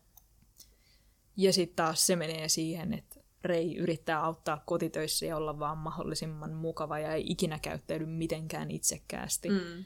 Mutta sitten taas se tuntuu tosi ikävälle näille perheen Toisille lapsille. toisille lapsille, koska se, ne, ne on semmoisia tavallisia itsekkäitä lapsia. niin se, että sinne tulee Joku, joka on tämmönen- niinku täydellinen lapsi, joka yrittää viedä heidän paikkaansa täydellisenä lapsena. Niin, niin sit se, ne, ne, ne aiheuttaa sit niille semmoisia raivareita ja ne, se, niiden isä ei jotenkin ihan, ihan handlaa sitä ja sit se on vaan kaikille vähän vaikeeta. Kovin, kovin hankalaa. Mutta se on niinku, mm, mikä nyt onkaan. Et se, se on niinku osa sitä traumaa Reille, tämä uusi perhe, että se ei ole kyennyt löytää paikkaa mm. tästä uudesta perheestä. Niin sit siinä on se, niinku, että se, siinä on menetyksen suru. Ja se menetyksen suru on siinä kauhean hyvä, koska se jatkuu tavallaan sen koko sarjan ajan. Se välillä just vaan tulee sille mieleen. Mm. Ja sitten se on semmoinen niin kuin hiljainen ja painava ja niin kuin ikuisesti siellä niin kuin tommonen menetyksen suru monesti on, mutta sille ei oikein voi hirveästi. Niin, että joo, että siinä on, siinä on just, siinä on ko- kohtaus, jossa Rei puhuu, silleen viittaa isäänsä, ja joku olettaa, että se on sen Otto-isä. Mm. Ää, ja sitten siinä on sellainen hiljainen hetki, ja niin kuin, siinä käy ilmi siinä, että ai, eipä se ollutkaan muuten. Että ne on, niin kuin, että se puhui siitä niin kuin, alkuperäisestä isästään. Mm. Ää, ja ne on just tollaisia pieniä hetkiä, jotka tulee silleen vaan vähän hiljaisesti, vähän tyhjästäkin aina välillä. Mm. Um, ja se on kauhean hyvin kuvattu. Mutta se ehkä mikä tässä sarjassa on parasta, että nämä niin, niin jotenkin sellaisia kauniin surullisia ja sille tuntuu syvällä sydämessä olevia hetkiä, mutta et se, että se menee koko ajan iloisemmaksi ja iloisemmaksi. Mm. Et se, se, se tapahtuu hitaasti, mutta se ei niinku jää vellomaan sellaiseen pahaan. Rei välillä joskus jää, mutta se sarja ei. Niin. Et, et, siinä, siinä selkeästi näkee, että aa, tunnelin päässä on koko ajan valoa. Kyllä. Ja Rei alkaa pikkuhiljaa saamaan kavereita ja niin kuin, vähän jopa saamaan silleen itsetuntoa ja semmoista itserakkautta. Joo. Öö, vaikka siinä on esimerkiksi tämä kohta, kun tämän siskoperheen isoisä sanoo, kun Rei on siellä käymässä silleen, ah, Rei on taas täällä, mitä sä nyt täällä teet? Et, eikö sä käyttää nykyään vähän liikaa? Ja sitten se sanoo sen selkeästi äänellä, että se on vitsi. Joo. Mutta Rei ottaa sen totta kai aivan tosissaan ja on silleen niin kuin, ah, mä olen niin äärettömän pahoillani, totta kai mä lähden tällä sekunnilla. Öö, joo, mä, mä, mä, tiedän, että mä olen vaan vaivaksi teille. Ja sitten siinä on semmoinen, ei iso isä, sä saa sanoa Reille noin, koska Rei ottaa tommoset kaikki tosissaan, koska se vihaa itseään liikaa. Ah!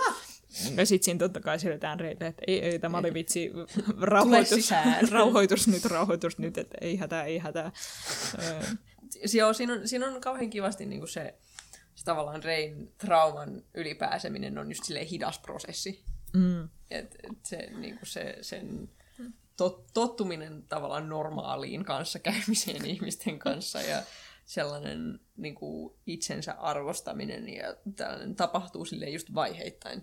Ja Joo. se on aika palkitsevaa nähdä, kuinka se tapahtuu siinä. Et se on tehty Joo. sen verran hyvällä, hyvällä tahdilla ja niin kuin kaikki ne narratiivin niin kuin käänteet on luotu silleen, että se on vaan aseteltu kokoon niin kauhean hyvin. Mm. Ja sitten jo niinku, sit kun päästään kakkoskauteen, niin se aika nopeasti se tulee jo semmoinen, että aha, sillä menee itse asiassa oikein, oikein hyvin jopa tämän sarjan standardeilla, koska se alkaa niin silleen, että se ykköskausi on semmoinen Rein masennuskertomus.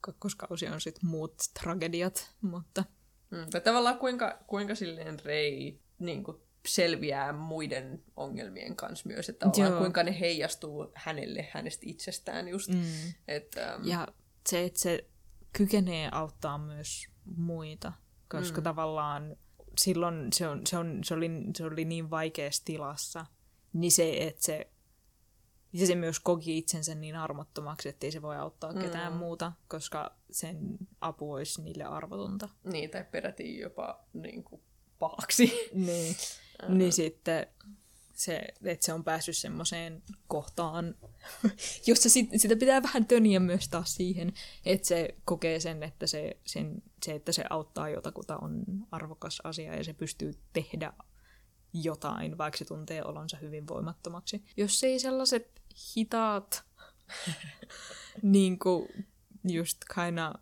Tutkiskelu. tutkiskelu. Draama on tavallaan hassu sana, koska tää on niinku, tässä on paljon traagisia elementtejä, mutta tämä ei ole erityisen dramaattinen. Joo. Paljon käytetään slice of life sam- sama sanaa. Että se on pala elämää. Palaa elämää, joo. Se on silleen elämänmakuista draamaa, että siitä huolimatta, että ne asiat siinä on kohtuu arkisia, Joo. niin ne, on, ne silti tuntuu suurilta ja niinku tärkeiltä. Joo, joo, toi oli itse asiassa just hirveän hyvin sanottu. Että ne tavallaan on silleen just suuressa mittakaavassa kauhean pieniä, mutta semmoiset pienet jutut tuntuu meille ihmisille kauhean suurilta.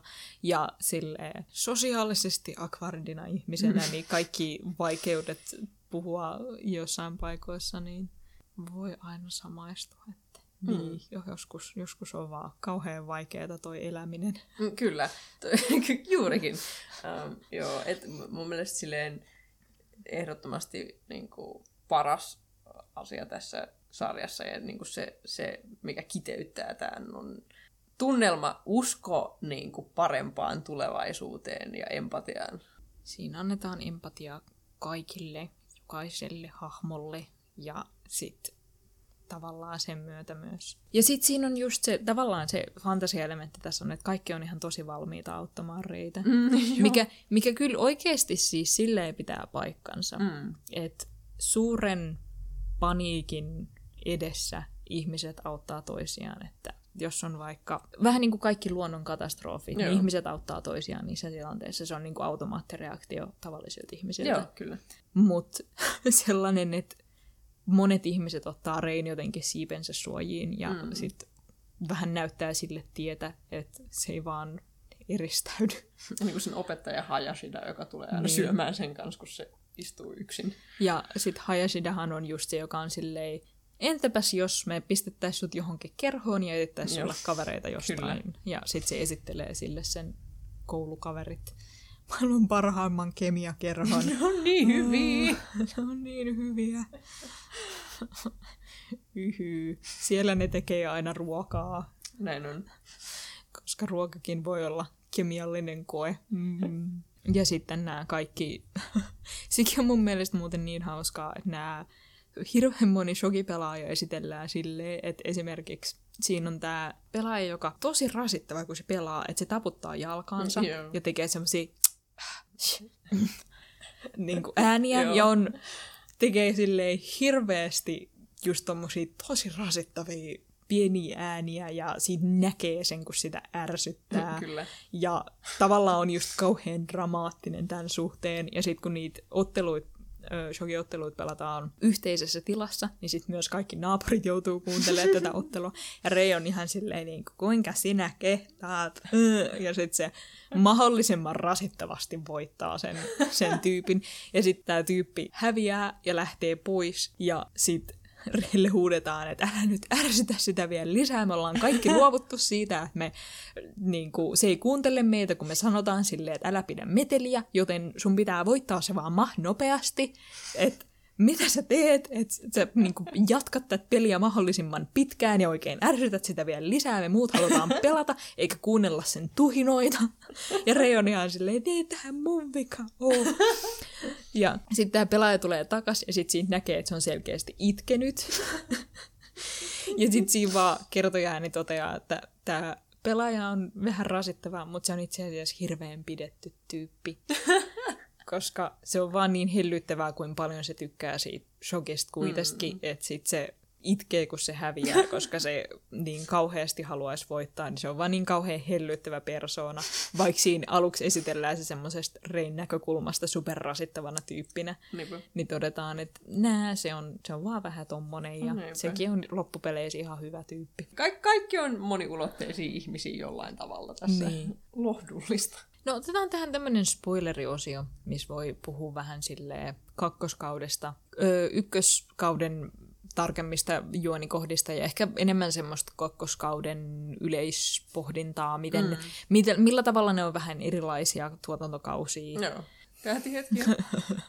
Eli koska en me, me kyllä vähän puhuttiin tuossa jo siitä, että se ykköskausi on niin semmoista Rein masennuksessa vellomista mm. ja, sit, sit, ja se tuntuu semmoisena kipuna, kipuna kurkussa. Painona. Mustakaan Painona. Se, on, se on raskas Se on, katsottavaa. joo, se, se, se just, että se on kovin, kovin raskas ja painava, kyllä. Ja sitten taas se kakkoskausi, koska Rei menee paremmin ja sitä katsotaan kuitenkin sen kautta, niin vaikka siinä on tämä kiusausarkki, joka on raskas kyllä, Joo. ei siinä, mutta koska ehkä siksi, että Hina on niin uskomaton, Mm, joo. kun se on semmoinen energiapallo. Se, toki, se, se, mikä siinä tuntuu painavalta, on se, että silloin kun Hina ei ole energiapallo, niin sit, sit näkee siinä sen käytöksessä niin selvästi, miten se kiusaaminen Joo. Vaikuttaa siihen. Kyllä, ja se on niin oikeudentuntoinen, ja se on just se viimeinen henkilö, joka ansaitsee niin kuin Niin. mitään pahaa, ja se on niin. Niin. se on niin hyvä ihminen. Niin. Se on niin hyvä pikkutyttö, että sä oot vaan silleen, ei, Ei, miksi tekisit näin hänelle? Mutta sitten taas just silleen, ykköskausi ei saa mua niinku itkemään, mutta sitten kakkoskaudessa me itken joka kerta siihen, kun Hina sanoo silleen, niinku, mutta mä en tehnyt mitään väärää. Mm. Ja sitten se isoisa sanoo sille, sä et tehnyt mitään väärää. Ja sitten siinä kohtaa, kun Rei itkee, ö, siksi että sillä on niin kivaa sen kavereiden kanssa. niin, Se on koska, niin liikkis. Se on niin liikkis. Koska siinä niinku, niin ne on joka kerta sille itse asiassa semi-onnellisia hetkiä. Mm. Se, se ei ole se, niin kuin, ne hetket, kun tapahtuu kiusaaminen ja luokassa on ikävä tunnelma ja nää, niin nehän on vaan taas sitä painavaa. Mutta sinne on niin kuin se hetki, että Reihän tuntee siinä, kun Hina sanoi sen, että se ei tehnyt mitään maraa, että se pelastettiin, koska se jotenkin myötä eli tätä Hinan kaveria.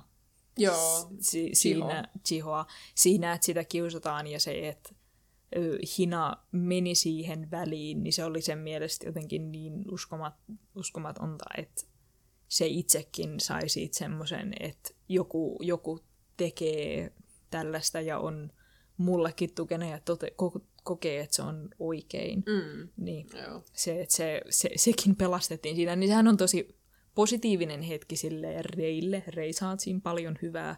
Ja sitten Hina tavallaan varmistaa siinä itselleen sen, että mun toiminta oli oikein, ja sitten siinä katsojana on silleen, niin oli.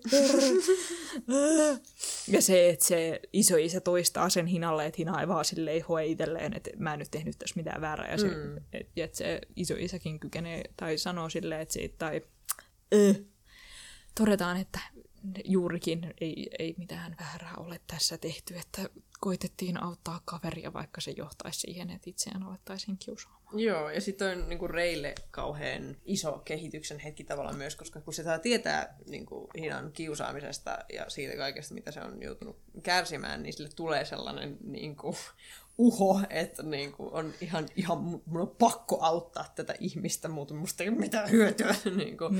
Että sillä on sellainen niinku, palava tarve parantaa Hinan tilannetta. Niin kuin tässä vaiheessa se uskoo, että se on niin kuin, kykenevä siihen.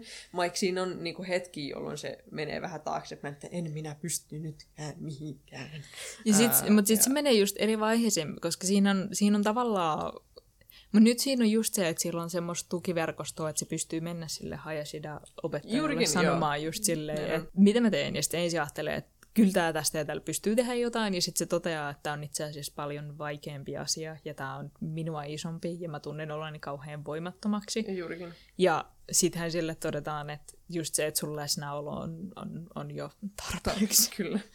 Ja sit se, se on just asia, mitä se ei voi ajatella, että se, se voisi riittää. Se on kyllä kauhean hyvin tehty se kiusausarkki, että se, On. se kestää justiinsa, että se ei jotenkin selviä silleen. Joo, se ei ole niinku parin jakson juttu, vaan Niin. se on niinku, joo, se jatkuu vähän pidempään eri sen, sen eri vaiheissa. Niin. Ja välillä siitä vaan näkee just sellaista niin kuin, hinan huoltaoloa. Joissain jaksoissa se etenee ja sitten siellä on se kauhea opettaja, jolle, jolle myös annetaan taustatarina, oh. koska Oh, opettaja on ihan kauhea, mutta voi hänkin parkaa. Joo, tämä koko, tää koko juttu sen kanssa, että opettaja niinku, ei, ei pysty hallitsemaan sitä kiusaamistilannetta ja se murtaa sen täysin. Joo. Ja se lähtee eikä hänestä kuulla enää, Ää, joka oli kovin dramaattista. Mä olin silleen, wow! Um, joo, ei se, se, se, se Joo, ja sitten sen backstory on se, että hän on nähnyt tämän kiusaamistilanteen niin monta kertaa, eikä hän ole ikinä pystynyt tekemään mitään, ja se on tämä, tämä kerta sitten vihdoin mursi hänet. Mursi hänet. Hän ei enää kyennyt edes yrittämään tehdä sille mitään. Että se trauma oli jo liian paha siinä kohtaa. Ja sitten se kiusaaja itse, Takagi, Mm. ähm, on mielenkiintoinen. Mä en tiedä mm, ihan kaikkea, mitä mä siitä ajattelen. Ähm, Tässä on by the way pieni kulttuurijuttu. joo. Ee, koska lännessä ajatus siitä, että yhteiskunta huono, kovin hyväksyttävä. Japanissa se on monesti pahisten tota, näkökulma. Et, koska Japanissa on vähän semmoinen eh, ajatus siitä, että jos, jos joku on pielessä, niin sit sitä muutetaan sisältä päin. Hmm. Ja niin kun, jotta sä voit tehdä asioille jotain, niin sit sun täytyy itse päästä semmoiseen valta-asemaan. Ja jos sä vaan toteet, että tää on ihan perseestä, niin sit sä oot vaan itse ihan perseestä. Oh joka, no. joka, joka tietenkin on vähän sellaista länsimaalaista niin kuin aktivismi-aatetta vastaan. Toisaalta, jos sä niin kuin teet jotain sen sun aktivismis eteen muutakin kuin vaan kirjoitat Twitteriin, että tämä on perseestä, niin sit kyllä sitä nyt ihan, on se nyt ihan hyvä asia, mutta tavallaan siellä arvostetaan enemmän just sellaista silti pitää mennä siihen niin kuin osaksi tätä yhteisöä, jos on perseestä, niin sitten mene sellaiseen yhteiskunnan osaan, mi- mi- mitä kautta pääset muuttamaan näitä asioita. Mikä ei varsinaisesti toimi, ja me voidaan keskustella tästä, öö, mm. mutta asia nyt on näin. Mm.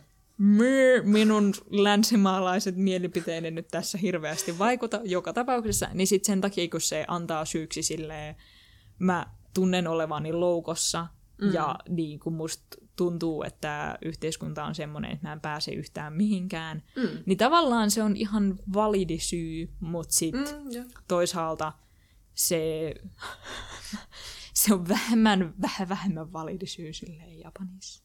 Et siis, Et- ja niinku se, mikä mua yllätti sen niinku Takagin jutussa, kun siinä on se ö, uusi opettaja tai se pääopettaja, joka mm. tulee sijaistamaan sitä vanhaa lähtenyttä opettajaa ja alkaa selvittämään tätä kiusausjuttua. Ja se puhuu tälle kiusaajalle Takagille niinku useeseen otteeseen.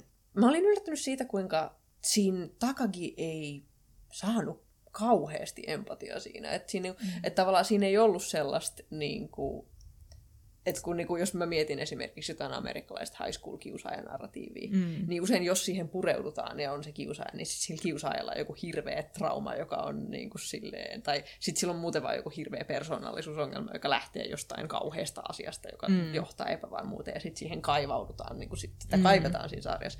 Ja tässä Takaki ei oikein, sillä ei ollut sellaista samanlaista, että sä oot silleen, aa, tosta se johtuu ja toi on kyllä kauheeta, että ei ihme, paska tyyppi, mutta niinku, uff. Mm. Että siinä ei ollut sitä samanlaista ollenkaan. Ei, se, se on just silleen tavallaan hyvin itsekäs ja se ei häpeä mm. sitä sen tekemistä. Ja se ei tavallaan kokenut, että se teki mitään väärää siinä varsinaisesti. Mm. Ja että se, Eikö siinä anneta sellaista niinku syvällistä, tunteellista syytä siihen, Niin. miksi se teki nämä asiat? et siinä, siinä nimenomaan, se, se on joo siis, se on niinku ainut hahmo, joka ei oikeastaan saa sitä empatiaa Joo, tässä sarjassa. kyllä. Et siinä annetaan jonkinnäköinen just syy, että se kokee sellaista jotenkin yleismaallista minut on petetty tunnetta Mm. öö, siitä, että se niin kuin, miksi mun pitäisi tehdä yhtään mitään. Mm. Ja si- sitä kautta se, se, se niiden ö, entinen opettajahan just sanoo silleen, että miten sulla on aikaa kiusaa sun Joo. rinnakkaisopiskelijoita, kun kaikki muut vaan yrittää treenata näihin loppukokeisiin, niin miksi sulla on aikaa tällaiseen? Niin. Niin sit siinä jotenkin ollaan vähän silleen, no silloin aikaa siksi, että sitä ei oikeastaan kiinnosta toi opiskelu. Ja sit silloin, Niinpä. että se, se olisi ihan jänskää, tuleeko se saamaan, tulisiko se saamaan enemmän, enemmän empatiaa myöhemmillä kausilla. To, toisaalta oma, oma valintansa sekin, että ollaan silleen, kiusaajat on vaan kauheita. Silleen, hmm. Joo. Se, on, se oli mielenkiintoinen osa sitä, koska niin kuin, siinä jäi kyllä vaan silleen, että ai että kun toi Takagi on kyllä pieni sosiopaatti, että niin kuin, siinä on Kyllä. sellainen, niin kuin, wow, Wää. what an Se- awful kid. Mä vaan kyllä, mä mainitsin sen jo silloin alkupuolella, mutta vitsi soja on vaan niin hyvä. Voi soja. Voi soja. Mun mielestä se, koska sit, niinku, sitä ei oikeastaan näe hirveästi, se on vaan mm. alkutunnareissa, mutta se niinku, Rei mainitsee sen pari kertaa. Mutta sin- sitä ei oikein nähdä edes hirveästi, me vaan tiedetään just se, että se on se niin kuin kaikkein paras pelaaja tuolla jossain, oo, melkein just jumalallinen. Joo, että se just mainitaan silleen flashbackeista, tai sitten kun on niinku Niin. voiceover, niin se on joku kaukainen niinku silleen kuva siitä jossain. Niin. Ja sit, sit niissä valkoisissa hiuksissa ja niissä perinteisissä asuissa, ja sit siinä tulee monikin ottelee sitä vastaan, ja ne kaikki aina häviää. Kyllä. Niin, ja sitten kun ne muut siinä on esimerkiksi tota, tota, se, mikä se on se kakkuja syövä tyyppi, Hän. hän, kun se hävii sille ja sitten se potkii niitä seiniä. Ja niin kuin se näytetään, että aa, hänkin on kovin silleen iläväinen ja tyyppi. Mutta sitten Shoja on edelleen vaan semmonen jotenkin silleen, että se laittaa ehkä niitä glukoosipaloja sinne teehen ja juo jotenkin kovin hillitysti ja täysin äänettömästi. Ja se tuntuu vaan semmoiselta niin kuin jotenkin utuisen taustan keskellä Mm. olevalta silleen semmoisessa. Joo, se et se sade on- ei edes pysty koskea siihen. Et se on vähän erillään niinku maailmasta Niin. tavallaan. Ja sitten siinä ollaan silleen, se on erillään maailmasta. Juurikin. se, Mutta se on itse asiassa vähän yksinäistä ja mm. sellaista niin kuin kovin synkkää. Ja itse asiassa sekin just siksi ehkä sen yksinäisyyden takia sekin on täysin obsessoitunut shogista, koska silläkään on mitään muuta. Niinpä. Niin sit sekin silleen hienosti reflektoi reitä Joo. just tavallaan sellaista, koska siinä just mainitaan se, että niillä on tavallinen, saman, samanlainen toi niiden strategiatyyli mm. Shogissa, että ne pelaa mm. samalla lailla. Öö, myös Shoja oli silleen ammattilainen reinikäsenä, ja sitten siitä tuli Meijin, kun se muutamaa vuotta myöhemmin, että tavallaan Rei on hyvin semmoisella Shojan kanssa samankaltaisella polulla. Joo, juurikin. Mutta sitten se tyyppi, joka on niinku siellä ylhäisyydessä, on sille kuuro, eikä, eikä sitä oikeastaan kiinnosta edes niinku, Mitä ihmiset sanoo. mitä ihmiset sanoo, ja se, se vaan on silleen seesteisenä kovin yksin siellä huipulla. Mm. Siinä on, siinä on jotain sellaista poeettista, mutta Niin, että se ei ole samalla tavalla silleen... No siis se on, mutta se ei ole sellainen niin kuin pelottava suuri vastustaja, josta Niin. niin. ollaan silleen... Että vaikka siinä niin kuin koko sen sarjan aikana kaikki on silleen, että ah, kyllä sitä suojaa vastaan pelaaminen on kyllä huhhuh, mutta se ei ole sellainen et sit kun se tavataan, se on jopa silleen hauras. juurikin, joo, näin on. Et se tuntuu semmoiselta niinku posliininukelta melkein. Joo. Et jos sen pudottaisi, niin sit se menisi sirpaleiksi, mutta se on paikallaan, kun se vaan on, niin sit se on äärimmäisen jotenkin vahva. Ja sit siinä on ehkä vähän, tavallaan siinä on ihan jänskää se, että Shoja on selkeästi lahjoittanut koko elämänsä Shogille, koska, you know, yksinäiset pojat pelaa shogia. ja Shoja on kaikkein yksinäisin poika ja kaikkein paras shogissa. Mä pohdin sellaista, niin kuin, voiko Reistä koskaan tulla yhtä hyvää kuin Shoja, jos sillä on paljon ystäviä. Toisaalta se sarja on sitä mieltä, että se niin kuin, kaikkein suurin voitto ei ehkä ole tärkein asia tässä maailmassa, mutta se olisi kauhean kiva. Niin, että se olisi silleen kelpais, mutta se on kuitenkin toissijainen asia loppujen Niin. lopuksi. Ja se, siihen voi paeta, mutta se ei selkeästi tuo onnea. Mm, Et, en mä tiedä, Shojan ei kyllä näytetä olevan silleen surullinen hahmo, mutta se vaan kaikki vaan, mitä siitä kuulee, on vaan kauhean just, no, yksinäistä. Olisikohan se siinä? No, ehkä tähän nyt voisi vetää jonkun lyhkäisen yhteenvedon. Musta tuntuu, että me kyllä aika saatiin noi molemmat sarjat käsiteltyä. Voi jaksoparka. voi kaikki Sankatsun on Lion hahmoparat ja voi meidän jaksoparka. niin voi, voi sitä. voi sitä. Mutta selkeästi niinku, tämä on sinänsä hassua. Nyt tuli hirveän hyvä shakkisarja ulos, mm. ja Sankutsun no Lion shogi on hyvin shakin kaltaista, ja sekin on ihan hirveän hyvä shakin kaltainen pelisarja. Niin tarvitsemmeko me nyt lisää shakkisarjoja tai vastaavia? Onko 2020 shakin suuri paluuvuosi? Ei ehkä 2020, mutta olisiko 2021 esimerkiksi, että tulisi tulis lisää, lisää shakkia tai shogia tai jotain vastaavaa. Olemme tulleet uuteen television kauteen. kyllä. Nyt on kyllä ollut shakkivuosi. Et kenties tulee vielä lisää shakkia. Tämäkin kirja oli vuodelta 80 ehkä. Joku on kirjoittanut uudemman kirjan. Tai sitten ei, ja sen takia ne teki tämän vuodelta 80 olevan niin. kirjan. I mean, no siis enemmän kuin mitään muuta tämä Kasari, Kasarin kirja ja ylipäätään The Queen's Gambit on tosi sille spesifisti 1900-luvun juttu, koska se oli se koko rautaesirippu shakkimatsit mm, juttu, ja se, mm. oli, se oli oikeasti niin iso juttu 60-luvulle ja niin kuin 80-luvullekin asti. Varsinkin silloin, kun ne alkoi kehittää tietokoneita, ja sitten niin. ihmisillä laitettiin pelaamaan tietokoneita. Niin, niin, tota. Um, Mutta se oli, se oli iso juttu. Tämä ei ollut yhteenvetopaito. Se on ihan okei. Okay. se on ihan okei. Okay. Ei meillä ole, me, me sa, saatiin kaikki sanottua yhteenvetona. Niin Kauhean samanlaiset sarjat, mm. mutta menivät niin kovin eri suuntiin, mutta olivat silti kovin hyviä. Joo. Ja ne käyttää sitä peliä omilla tavoillaan tosi hyvin sarjan keskiössä. Kyllä. Kyllä. Mm-hmm. Katsokaa. Katsokaa. Mistä Hei. meidät löytää? Meidät löytää leffakästit.net sekä kaikista paikoista, mistä podcastia voi kuunnella, ja sitten sosiaalista mediasta at leffakestit, Instasta että Twitteristä. Siellä meille voi laittaa viestiä, jos siltä tuntuu. Kiitos, että kuuntelitte. Kiitos, että kuuntelitte.